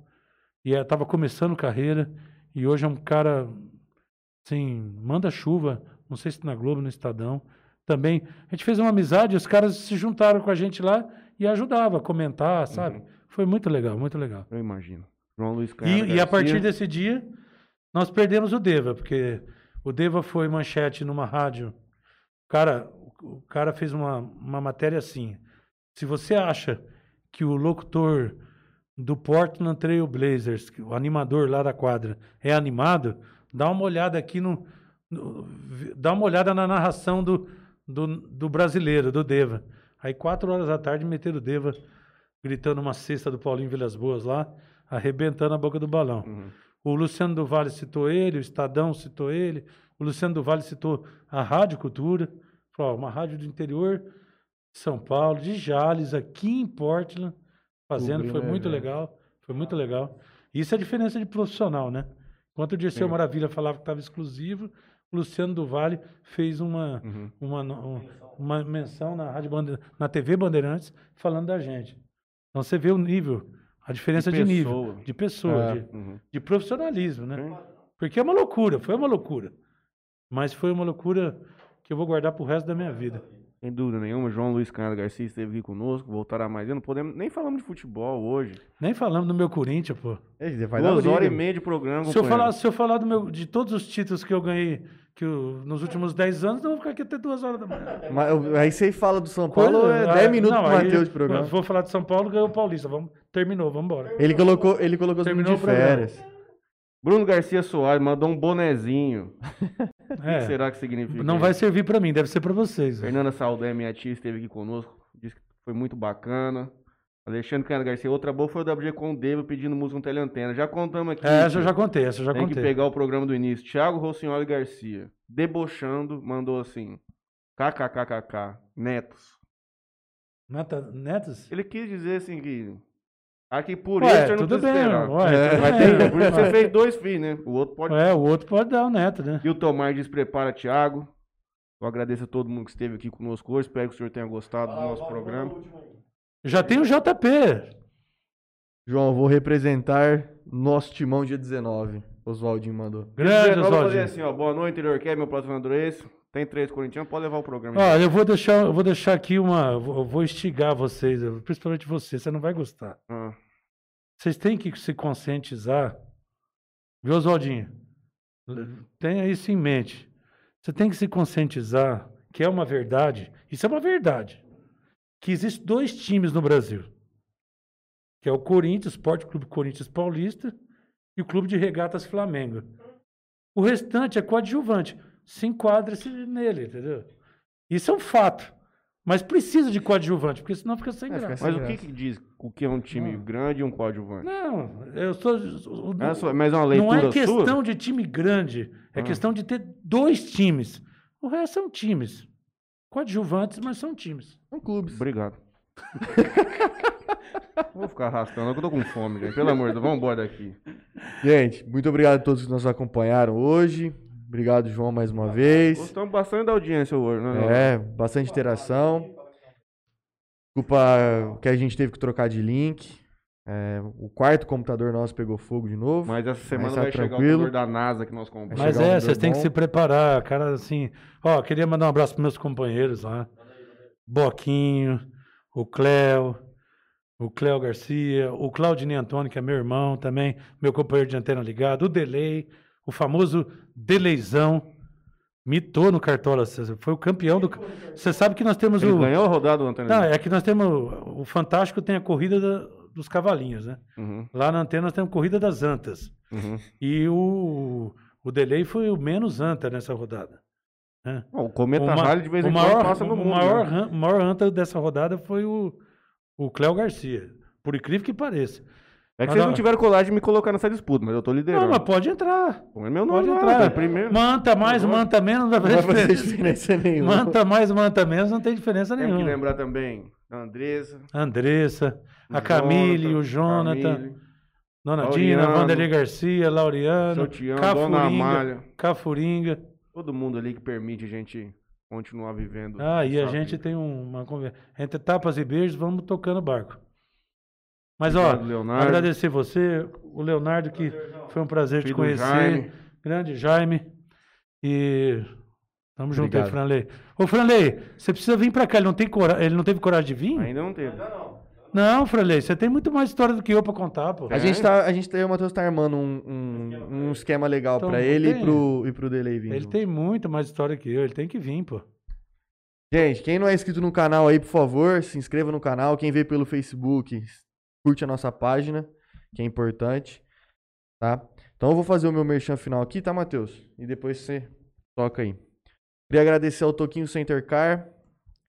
Queria agradecer também ao Parcela aí, Soluções Financeiras. Augusta Caps, do Helder Mansueli. Bebida Sabor Aqui. Bebida Hoje, sabor mais aqui. Uma vez, a família cresceu ali. Ô, Kikão, você espirrar saúde, hein? Cola. Aquela ali do lançamento meio. Lançamento de um novo produto, é um energético aqui diferente. É, o Red Jack. Não sei se é Red lançamento, Jack. Mas... Energy Drink. O, o cola ali é meio light, é light, não é meio, né? Esse Ele é, do... é light, mas... Cola like. Dá um like pro novo é, mas sabor. Ele tem menos... Cola like, o sabor que contagia. Sabor aqui, o sabor que contagia. É, meu amigo. É. Eu, fazer... sabor eu, aqui, ajudo você... eu ajudo vocês no merchan. Pode ajudar no merchan? Pode, claro. Ah, refrigerante pequeno, é o refrigerante que está pronto aqui para tá tua, pra tua festa. Para que desperdício? Refrigerante pequeno para molecada. Vai ficar pegando dois litros lá? Vai. Outra coisa deliciosa aí da sabor aqui, muito a água bom. Tônica. Água tônica. Eu tomei aqui no... no Mais um agradecimento para a padaria Via Pães. Pera aí, preciso terminar o meu. Ah, foi não. O vai meu lá, último agradecimento é L H Bor. L H Bor, de borrachas. Então, meu, meus agradecimentos são esses. Agradeço a padaria Via Pães, João Luiz. Um grande abraço à padaria Via Pães. Está sempre conosco aqui. É o Júnior. Faz tempo não que eu não vejo o Júnior. Hã? Tava na tua Via Pães? De cobrança. Lógico que tá. Ah, é bom. O que, o, é por isso que eu quis chamar o Oswaldinho e o Igor. Os caras, eles têm umas frases. Os cara, você vai ver, vai ser vai. Engraçado pra caralho. Oswald, falei G M, bom programa. Também gostei muito de hoje. Oswaldinho Filho, tem uma frase do Mauro Betting: Corinthians campeão e o Brasil vice. Ah, você vai ver o Igor. O Igor tem cada um. Você cai de dar risada. Toninho Cruz, também valeu, valeu, muito bom. Obrigado, Toninho. Alexandre Canhada Garcia nos parabenizando. Obrigado, Chu, pela companhia durante o programa um de abraço, hoje. Um abraço, Xandão. Meus agradecimentos finais vão para Via Xandão Pães. Xandão tá um triatleta aí. E Condor Barbearia do meu nosso amigo Billy. Tá triatleta? Vou começar a pedalar com ele. Ah, você não vai aguentar não, Matheus. Você não vai aguentar. Não, mas uma hora eu chego Matheus, lá. Matheus, você não vai aguentar. Você tá com a cinturinha de quibe já crescendo já. Jiboinha tá ficando grande já. Vamos lá, quem quiser comer um lanche com a gente, estamos indo ao Gerard, Califas Burger. Um grande abraço a todos, até quinta-feira com a doutora Sandra Marcondes. Aliás, valeu. A chefe do Covid no Inter... município de Jales. Interessantíssima vai ser essa, essa live. Tá na linha de frente aí, já de, desde já, cumprimentar ela e toda a pessoa que tá lutando aí. A Elaine nos dá o último parabéns, diz que foi dez do programa, vamos deixar um grande beijo para ela. Ah, nos, vemos, nos vemos na quinta-feira. Estamos te aguardando aqui, grande beijo. Vai largar. Aliás, você falou de... O Thiago tá dando... Neto, tem o J P meu lá, já lá. Ah. Já tô com saudade Ingra, do João Pedro. A Ingra, vai, Ingra. a Ingra vai ficar com o B O na mão lá ou vem também? Não, não. A Ingra não vai vir, infelizmente. Então, Ingra, muita responsabilidade. Beijo a todos. Valeu. Um abraço. Boa noite a todos. InteriorCast número um milhão. Estamos aqui hoje com o João Luiz Canhado Garcia, meu tio, filho de Alexandrina Canhado Garcia e Vanderlei Garcia. Empresário, radialista... Pai, torcedor do Corinthians, mais. torcedor sofredor do Corinthians, um torcedor ativo do Corinthians. Torcedor ativo, por quê? O que é um torcedor ativo? É aquele que não desiste nunca. Não é só aquele torcedor de vitória. Especialmente é. eu sou torcedor do Corinthians. Nas últimas duas décadas aí você viveu muito sofrimento, né? Vamos é, ser muito, bem franco. Muitas faixas, né? Muitas conquistas, Matheusinho. Boa noite, Planley, tudo bem? Boa noite, como é que vai? Não te vi esse feriado, fiquei muito triste, mas a vida não dá pra gente ter tudo que a gente quer, né, meu filho? Exato. Bom, boa noite a todos. Mais um dia aqui. Quando, só fazer um comentário. Quando começou o primeiro programa, você que é um cara radialista. Não, não, boa noite mas, dele, não, não, até antes de vocês aí, queria dizer que eu estou muito feliz de estar aqui com você, meu sobrinho, com o, o Fransley, que é. Que Fransley, mano? Franley.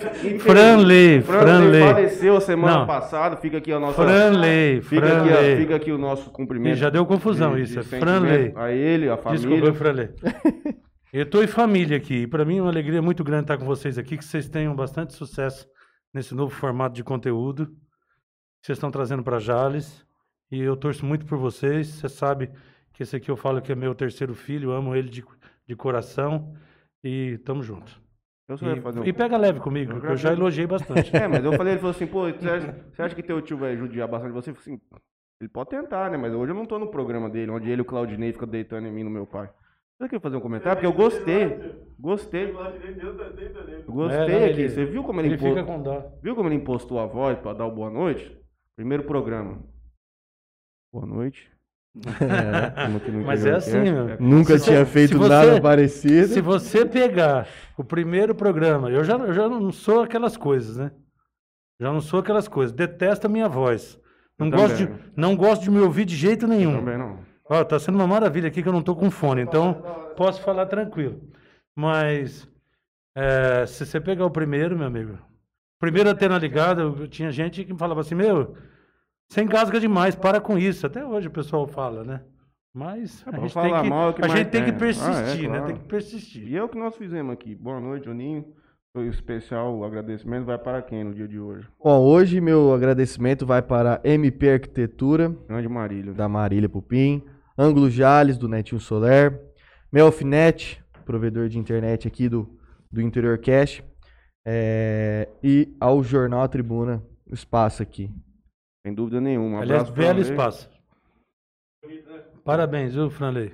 Pô, ficou bom aqui. É o pai mesmo. É o pai. Forneceu esse espaço aqui. Isso aqui tava parado. Isso aqui tava parado. Muito legal, vocês tiveram um bom gosto.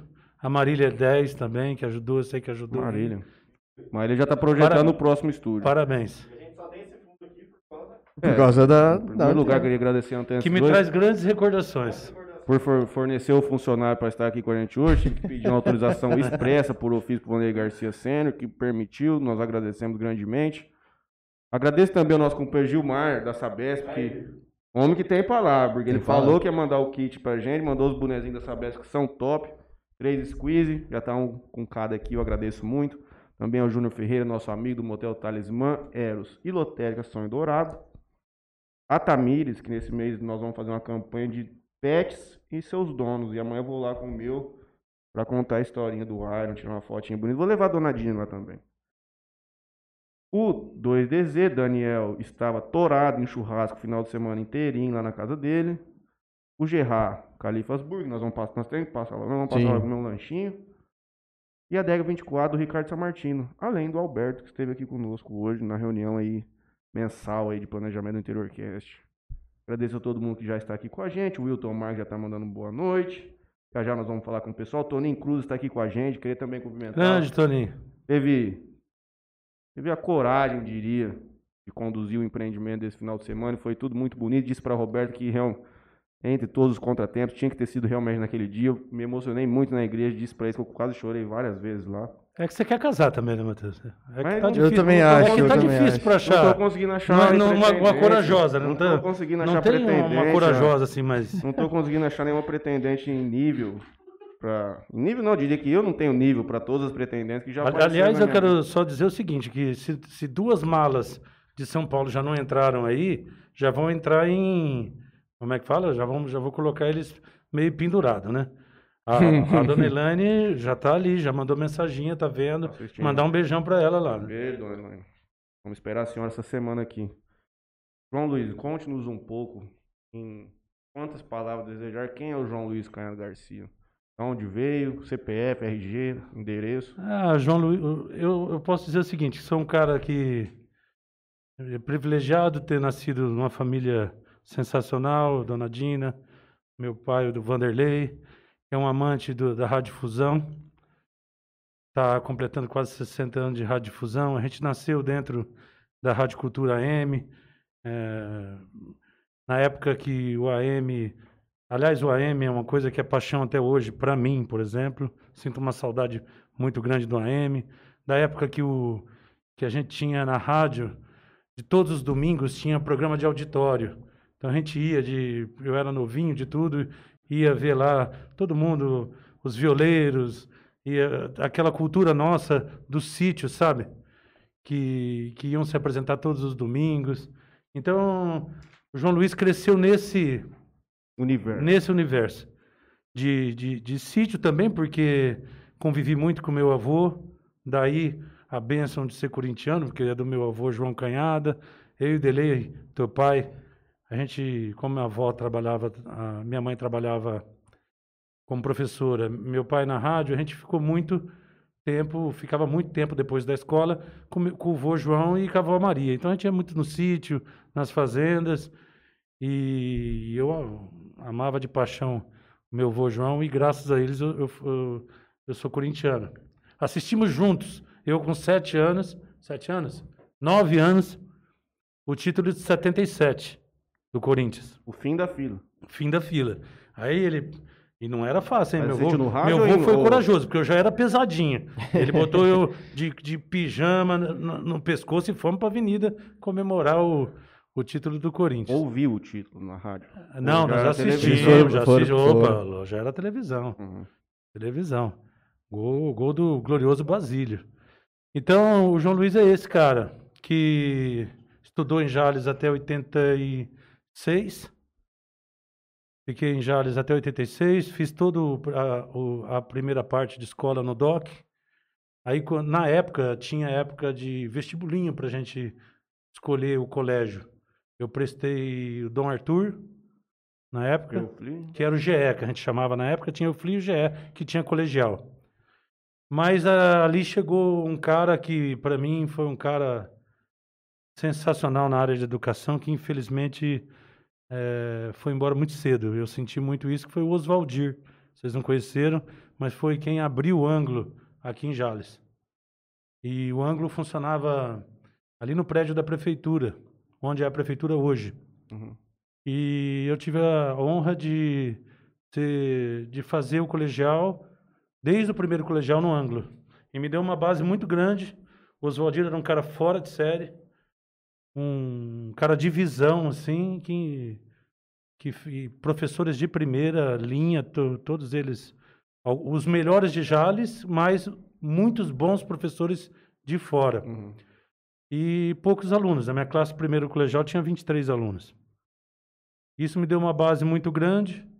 E eu, com dezessete anos, passei em São Paulo. Acho que pouca gente sabe disso, mas eu sou formado em análise de sistemas, com ênfase em, em administração de empresa. Cheguei a trabalhar um ano e meio no ramo de analista, de analista programador. Que, então, eu fiquei em São Paulo de oitenta e seis até final de noventa. Aliás, eu saí de São Paulo no dia que o Corinthians ganhou do Estador. Eu não tenho que falar. Eu saí de São Paulo no dia, naquele título do Corinthians em cima de São Paulo, primeiro título brasileiro do Corinthians. Como que tá o Mas... microfone dele?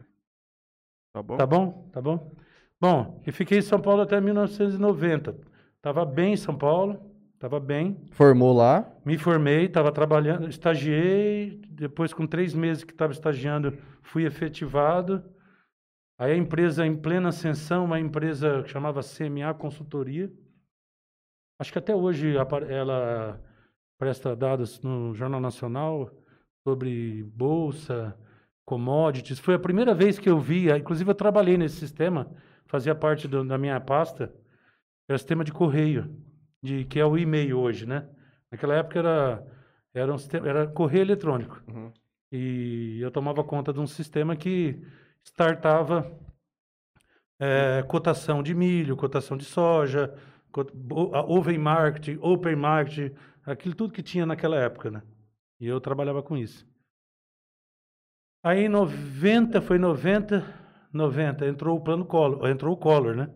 E com a Zélia Cardoso de Mello. E detonou com essa empresa, era uma, uma empresa espanhola, e foi uma empresa que estava em ascensão com o plano Collor, a, que acabou pegando dinheiro da, da poupança, aquele, tudo aquela confusão que teve, aquela crise que teve, a empresa caiu e foi tendo corte. E eu acabei sendo mandado embora no terceiro corte, foi dia seis de novembro de mil novecentos e noventa. E eu estava acabando de me formar. E eu tava legal lá em São Paulo, tava legal. O cara solteiro, tava namorando a tia Denise. Indo para jogo do Corinthians. É, ele tava ganhando bem, assim, razoavelmente para quem... Não pagava para morar, que eu morava com um irmão meu, que o apartamento era dele. Ele é padrinho de casamento meu, com a Denise. Eu sou padrinho de casamento dele, com a, com a, com a Lena. Ele mora em Mogi até hoje. Então, eu tava muito bem. A tia Denise, na época... já tinha feito alguns, ela fazia veterinária em Marília, e, e nas férias ela já tinha feito vários estágios em São Paulo. Então, tudo caminhava para a gente continuar em São Paulo. Uhum.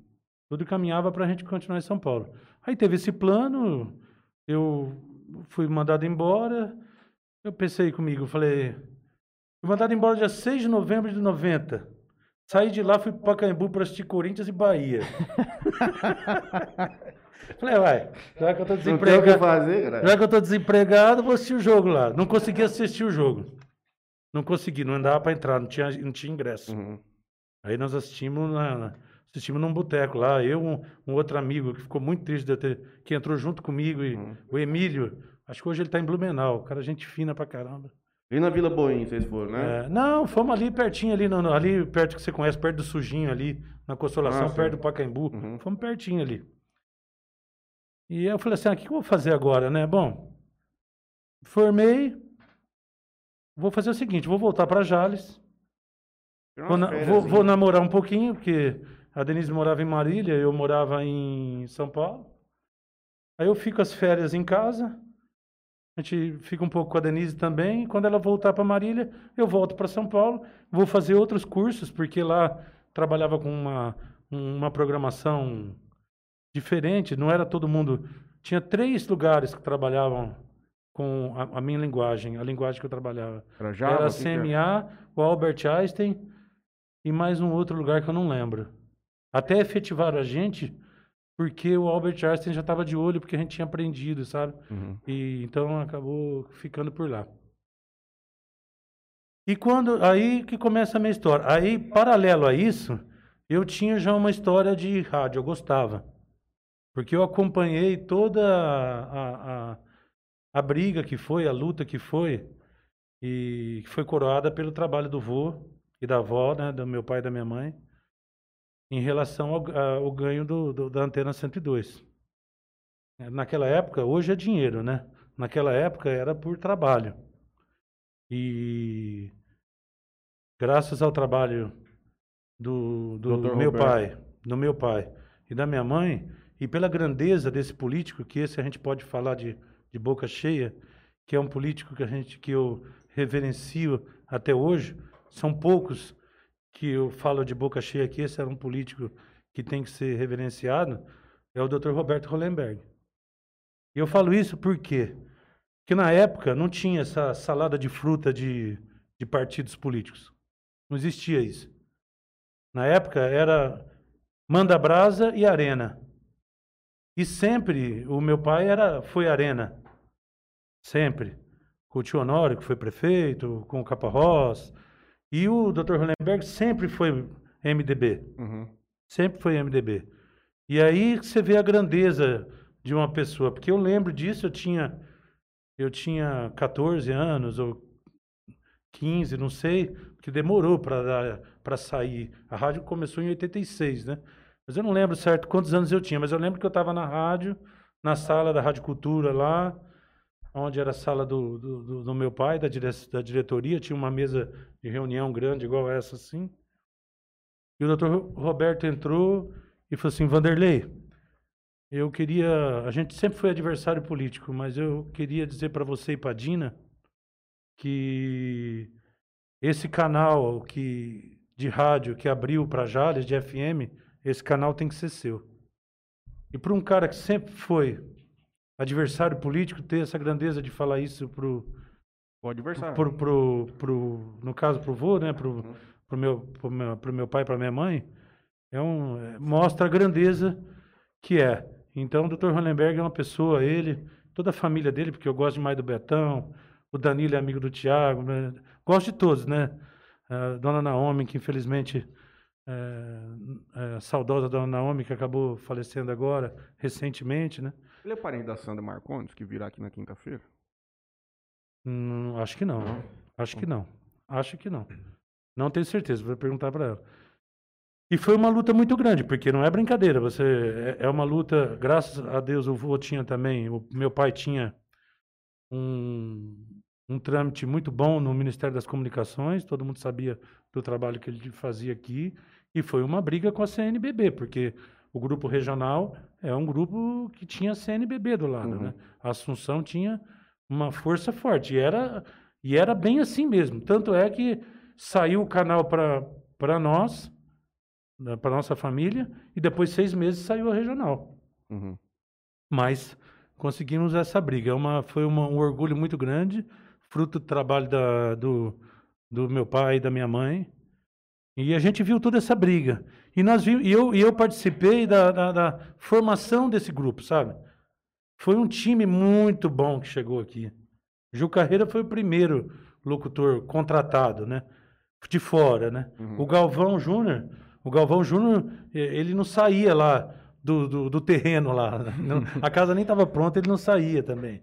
O Galvão é outra pessoa que também é, fez parte desse começo. Aí foi chegando... Com o Gil, chegou o Deva, o Carioca. O Carioca era, é parente do Pedrosa. Aí o Pedrosa entrou em contato com meu pai. Ó, oh, tem um meu sobrinho lá do Rio, tal, tal. Aí o Carioca veio para Jales. Até hoje já está aqui, constituiu família aqui, está morando aqui, trabalha com vocês aqui. Então, é, é, eu participei de tudo isso e eu gostava. Eu gostava. Então, qual que era o meu hobby na época? Eu, sa... eu quando eu vinha, eu ia para... para as festinhas que tinha, tinha lá o, o, o I P, né? No I P tinha o Carna... chocan... Chocantinho, carnaval, né? Chocantinho. Ah, mas no carnaval eu não tinha condição psicológica para fazer o que eu vou falar para você que eu tava fazendo. O carnaval, carnaval sem chance. Carnaval a gente chegava de manhã em casa. Mas quando aí quando eu ia, saía, eu deixava deixava a Denise em casa, eu ia duas três horas da manhã, uma hora da manhã, a hora que eu deixava a Denise na casa dela, eu ia lá pro estúdio e ficava mixando músicas. Mixando músicas. E fazendo churrasco com a galera na, na República, com esses caras, tudo maluco, Deva, é, Jo- Johnny, o Big Johnny, que veio de Cuiabá. O, não, é tanto nego maluco que apareceu por aí, que você, Halle Vianini, que hoje está no Canadá. Ah, o que apareceu de, de, de- de cara, gente fina, mas tudo doido aí na rádio, mas locutores bons, Uhum. locutores bons. E, eu- e nós, e eu par- gostava disso, eu participava disso. Aí um dia, eles falaram assim, ô João, abre o microfone e fala aí, cara, de madrugada mesmo, fala aí, fala a hora, anuncia uma música. Tinha uma- a gente tinha uma mania de, tinha mania de pegar a cabeça de música, né? O Big Johnny ficava falando quase uma bíblia inteira para pegar a cabeça de música. A hora que ele ca- acabasse de falar, o, o cantor começa a cantar, sabe? Esse era pegar a cabeça de música. Hoje não existe mais isso. Mas naquela época era legal. E aí foi super legal. Teve um dia que eu falei, ah, eu vou tomar coragem e vou falar. E os caras ficaram tudo escondido, Pra ver você atrás da falando. porta, para ver se eu ia falar mesmo. Uhum. Mas de madrugada. Ah, mas duas horas da manhã. Uhum. Duas horas da manhã. Aí eu... Acho que foi a música do Phil Collins. Ah, não- Acho que foi a música do Phil Collins, não lembro. Aí a hora que eu acabei de anunciar, os caras entraram tudo fazendo festa, e tal, foi legal. Hum. E, ah, e eu gostava, gostava. E então eu sempre fazia isso, fa- eh, comecei por aí, depois no A M, quando eu voltei para cá, quando ac- aconteceu isso que eu falei para vocês, que, que eu vim passar as férias, depois ia voltar para fazer mais cursos e, e, trabalha- e, e, e procurar outro emprego, né? O vô, o meu pai, eu falo vô porque eu vejo você na frente, né? Mas o, é meu pai eh, perguntou se eu não queria trabalhar na rádio, se eu não queria ficar, porque eu eh, era o único que gostava de rádio, se eu não queria ficar. Até a minha mãe foi até contra, queria que eu voltasse para São Paulo, que eu estudasse mais e tal. E eu preferi ficar, e eu fiquei. Eh, e não me arrependo, não. Consegui tudo o que eu consegui até hoje ficando aqui na rádio. Eh, sou muito grato, tanto ao meu pai como à minha mãe, por tudo que eu tenho, pela família que eu tenho. E sou um apaixonado por rádio, principalmente o que vocês estão fazendo aqui, informação. Eu acho que o rádio eh, e o A M era assim, por isso que eu era apaixonado por A M. Mas se eu ia te perguntar, qual é a diferença Do A M. principal, assim, do A M pro Porque F M? o F M, agora o F M está mudando, né? Porque se comercializava mais Não, música. não, não é. O o F M está mudando. Mas o F M antigamente era só música. Tinha um Música, jornalzinho. uma notícia aqui, uma notícia ali, tal, só entretenimento. O A M não, era contato com as pessoas. É o que a gente faz hoje na Antena Ligada. Uhum. É reclamar, ó, minha rua tá. Ó, vai lá consertar a rua do Franley, que tá, ó, ô, ô, ô, ó a situação que tá essa, essa gangorra lá no. Que nem hoje reclamaram de uma. O, o Christian, grande Christian. Ô, João, tem uma gangorra lá no Nova Jales um que está machucando as crianças e tal.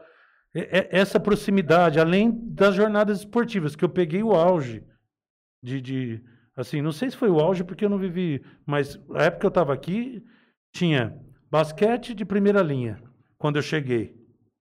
Basquete de primeira linha. Futebol disputando também com São Caetano. Cansei de fazer jo- jogo na, na na Anacleto Campanella. São Caetano. É, nós jo- o time também era um bom time, que disputava a Série A dois, A três aí, com Rio Preto, com, com, com o time do Mirassol. Time do Antônio Teixeira. É, não, depois. Hum. Depois. Eu não cheguei a pegar do, do Teixeira. E, e tinha futebol de salão do Jales Clube também. Então, era muito legal. Era muito legal. E, e eu fazia toda essa. E eu me encontrei fazendo eh, reportagem esportiva. Se você falasse assim para mim, ô João, eh, qual que é a tua maior paixão? Era se, eu- se eu fosse hoje, se, se eu fosse hoje, com a bagagem que eu tenho hoje, acho que eu tinha investido nessa área de reportagem de campo. Sou apo- apaixonado em reportagem de campo. Apaixonado com aquele clima, Uhum. é, com, com a pergunta de improviso, com uma pergunta, com uma resposta meio atravessada. Eu acho super legal isso. Eu acho que, modéstia à parte, eu tenho, eu tenho uma, uma Desenvoltura. é, para para fazer isso. Uhum. Aí você Entendeu? pôde viver Eu isso aí, vejo, né? eu ouço muito rádio e vejo que eu tinha. Até tenho o testemunho do, do Deva Pascovitch, que é um cara que a gente fala nele e se emociona, né? É, Ele falava assim... Ele falou assim para mim, uma das... A, a, a, a, o dia que ele ficou sabendo do primeiro câncer dele. Fui com a Denise para São Paulo. A Denise foi ver os parentes dela em Taubaté e o Deva falou, João, vamos comigo assistir Corinthians e Santos em, em, na Vila Belmiro. Eu vou fazer o jogo sozinho, só que eu não vou poder fazer, vou ter que fazer sozinho. C B N, hein? Sem comentarista. C B N, sem com, comentarista estava de folga. Oh, uma, dia de Deva, jogo. De domingo, Corinthians e Santos, ele tinha um repórter, um repórter e ele. Só que... O Deva era um cara acima da média, né? Ele, ele já, na época, ele, lembra que tinha aquelas salas do Orkut? É o Orkut que tinha uhum. as salas? Ele já abria as salas, então ele, ele já interagia com os caras no Orkut. Durante a transmissão. Durante a transmissão, porque fazia com que ele descansasse também, né? E uhum. ele fazia o cara do plantão ler um pouco também. Uhum. E enchia de salas, né? O coitado do repórter, porque lá na Vila Belmiro, o, o vestiário fica de um lado... E o outro, e, por exemplo, o Santos sai aqui e o Corinthians sai aqui. Uhum. Coitado, tinha que pegar um jogador Correr aqui, lá. sair correndo para pegar outro jogador lá. Então é uma loucura. E... Então, Mas você não comentou com ele, você só ficou... Não, lá. só fiquei do lado. Então, e, aliás, ele vou te falar, com toda saudade que eu tenho do Deva, mas ele não deu sorte para mim, não. Nunca ganhei dele lá. E ele era santista, né? Então, sempre ele no meu ouvido aqui. Eu só uhum. apanhei do Santos lá. Toda vez que eu ia com ele, apanhava. Nós já fomos uma... num jogo na Vila, se não me engano. Uma vez nós ficamos no Guarujá. Ah, já. Acho que já fomos. Já fomos. Com ele eu fui três vezes. Uma vez ficamos quase até às seis horas da manhã, tomando chopp e batendo papo. Eu, ele e o Leivinha. O Leivinha, que jogou no Palmeiras. Era comentarista. Era comentarista da E S P N. Mas bebendo ali perto da Vila. É, acabou o jogo, nós paramos num boteco perto da praia lá e ficamos lá, batendo papo.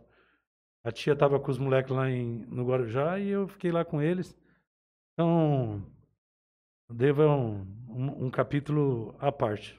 Acho que eu já falei demais. Vocês vão perguntando aí, senão, senão eu, eu, eu não deixo vocês perguntar. O YouTube tem é? bastante coisa? Vamos ver o que, que o YouTube tem para dizer. Vê aí. Depois nós só, vamos ver que se que tiver que... metendo a boca, deixa, Matheus. Eu só falo elogio. Amiga, aqui não tem conversa. Aqui nós vamos passar tudo. Bom. Vamos lá. Simone Saldanha, em primeiro lugar, está aqui conosco. Boa noite. Ah, aqui tá normal ainda. Não, mas vai chegar. Deixa eu ver. Mas... Não, não, não. Vai travar aqui agora. Mas consegue nos ouvir? Consegue. Desde um feedback. Vocês estão gravados com a imagem de João Luiz Garcia, enquanto Franley Machado, Júnior e Leonardo vão consertar ali. Tá vendo? Eu faço dificuldade. Eu tô grande. fazendo cair o sinal, você vê? É muita, é muita Talvez audiência. É porque é o tamanho da tua cabeça, que é um pouco maior que a média. Eu sou visita, eu não posso ser mal, eu não posso ser agredido. Mas antes da gente entrar aqui, vamos esperar a gente retornar para eles nos verem. Eu quero falar uma coisa que eu, eu disse que teve dificuldade para fazer, para falar pela primeira vez na rádio. Já estava lá há muito tempo. Para nós foi uma coisa... Lembra, vocês participaram desde a concepção de quando nós tivemos uma ideia disso aqui. Só que para nós era uma coisa muito nova.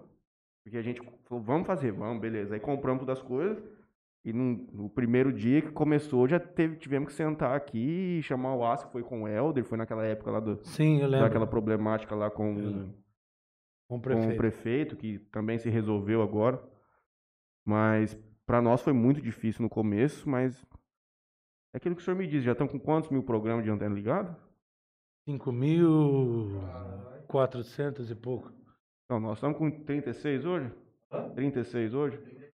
A gente às vezes pega e olha e fala assim, cara, não é possível que já, pra nós, querendo ou não, mesmo que é tão recente, mas já passou muito tempo também. Ah, e, e vai, e vocês vão, tão, devem estar tá percebendo isso, que vocês vão agregando e, e, e melhorando. Agregando e melhorando. Se você pegar o primeiro Antena Ligada e pegar o Antena Ligada do, de hoje, não tem nada a ver. Sim. Nada a ver. A gente vai ver. aprendendo com o carro andando. É, você vai fazendo. Aqui não tem como. É igual fazendo. isso aqui, ó, a gente...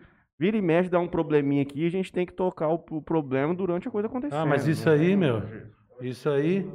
Não tem muito jeito. Nós já... Pra você ter ideia, isso aí tem outro craque também. A gente tinha um time bom, cara. Ah, só para complementar, o Deva nessa viagem aí, que ele fez comigo para Santos, ele falou assim, João, sabe que eu, eu sonho com você, eu sonho assim, eu gostaria de ter você, o Colombo e o Claudinei trabalhando comigo aqui. Uma como, equipe. Como vocês fazem falta. Ele falou isso para mim. Quais seriam as funções? Não, o Claudinei, foi, é, o Claudinei só não trabalhou como plantão esportivo é, numa, numa rádio fora, porque ele não gosta de, nem de passar de estrela. O Claudinei é caseiro, uhum. ele não gosta. Mas o Claudinei é, fazia um plantão de primeira linha. Entendeu? Até, até teve proposta, se eu não me engano, da Band e tal. E, mas o Claudinei é muito caseiro. Mas o Claudinei fazia... O Claudinei pegava resultado de... Não tinha internet na época. Uhum. Hoje fazer plantão é fácil. Hoje você tem resultado na hora, tudo quanto é site e tal. É, na, ao vivo. Naquela época ele pegava resultado, às vezes, da, da polícia militar. Aí, ligava pô, na polícia. É, ligava na polícia da cidade, ó. Vê lá com a... O Vanderlei Garcia não gostava muito, não, porque a conta telefônica ia lá no alto, né? Uhum. Mas, ó, vê, vê com o pessoal que está trabalhando lá na viatura, quanto está o jogo do, do, do Linense contra a equipe do Penapolense, vamos supor. Nossa. Entendeu? E ele ficava, ele ficava pé da vida, porque o pessoal ficava copiando dele, né? Uhum. Aí tem uma história engraçada, que ele contou isso pro meu pai, se eu não me engano, não sei se o Daniel estava junto, mas o meu pai, certeza que estava. Eu falei, ó, doutor, ó, a gente fica gastando telefone e o pessoal fica copiando da gente. Ué, como assim? Lá, eu dou um gol aqui, se o senhor mudar para outra rádio, o cara dá o mesmo gol lá. Igual fizeram conosco na eleição ano passado. Você lembra? Igual. Igual. Você viu, igual, né? Aí, aí, aí meu, não sei se foi ideia do meu pai, falou, ó, inventa um gol aí. Uhum. Aí o Claudinei, tava eu, o Deva fazendo o jogo, ou eu, Paulinho Paraná, não lembro. Aí o Deva, o Claudinei entrou e falou assim, olha o gol! Era o, era o jeito que ele chamava, né? Gol aonde, Kaká? Ah, o André Cajarana, lembra dele, Deva? O Paulinho. Lembra, André Cajarana, centroavante. Ele tá lá no Paraná. Fez um gol lá no Paraná, um a zero para time tal contra time B lá. Uhum. Aí ele deu a notícia, mudou para outra rádio. O cara... E é gol! Ó, o André Cajarana fez um gol lá. Em Jazz, então, o povo tem esse costume, né? Poxa vida, é uma tristeza, mas ao mesmo tempo ah, é uma é, alegria. Fazer reconhecimento de um bom trabalho, faz parte. Mas são histórias engraçadas que a gente... Hoje a galera tá aqui experimentando o que é um verdadeiro podcast na origem. Podcast na origem é simplesmente áudio. Ah, a galera vamos, sentar pra trocar uma ideia, áudio. Mas nós vamos voltar. Não, nós vamos cancelar e pôr de novo.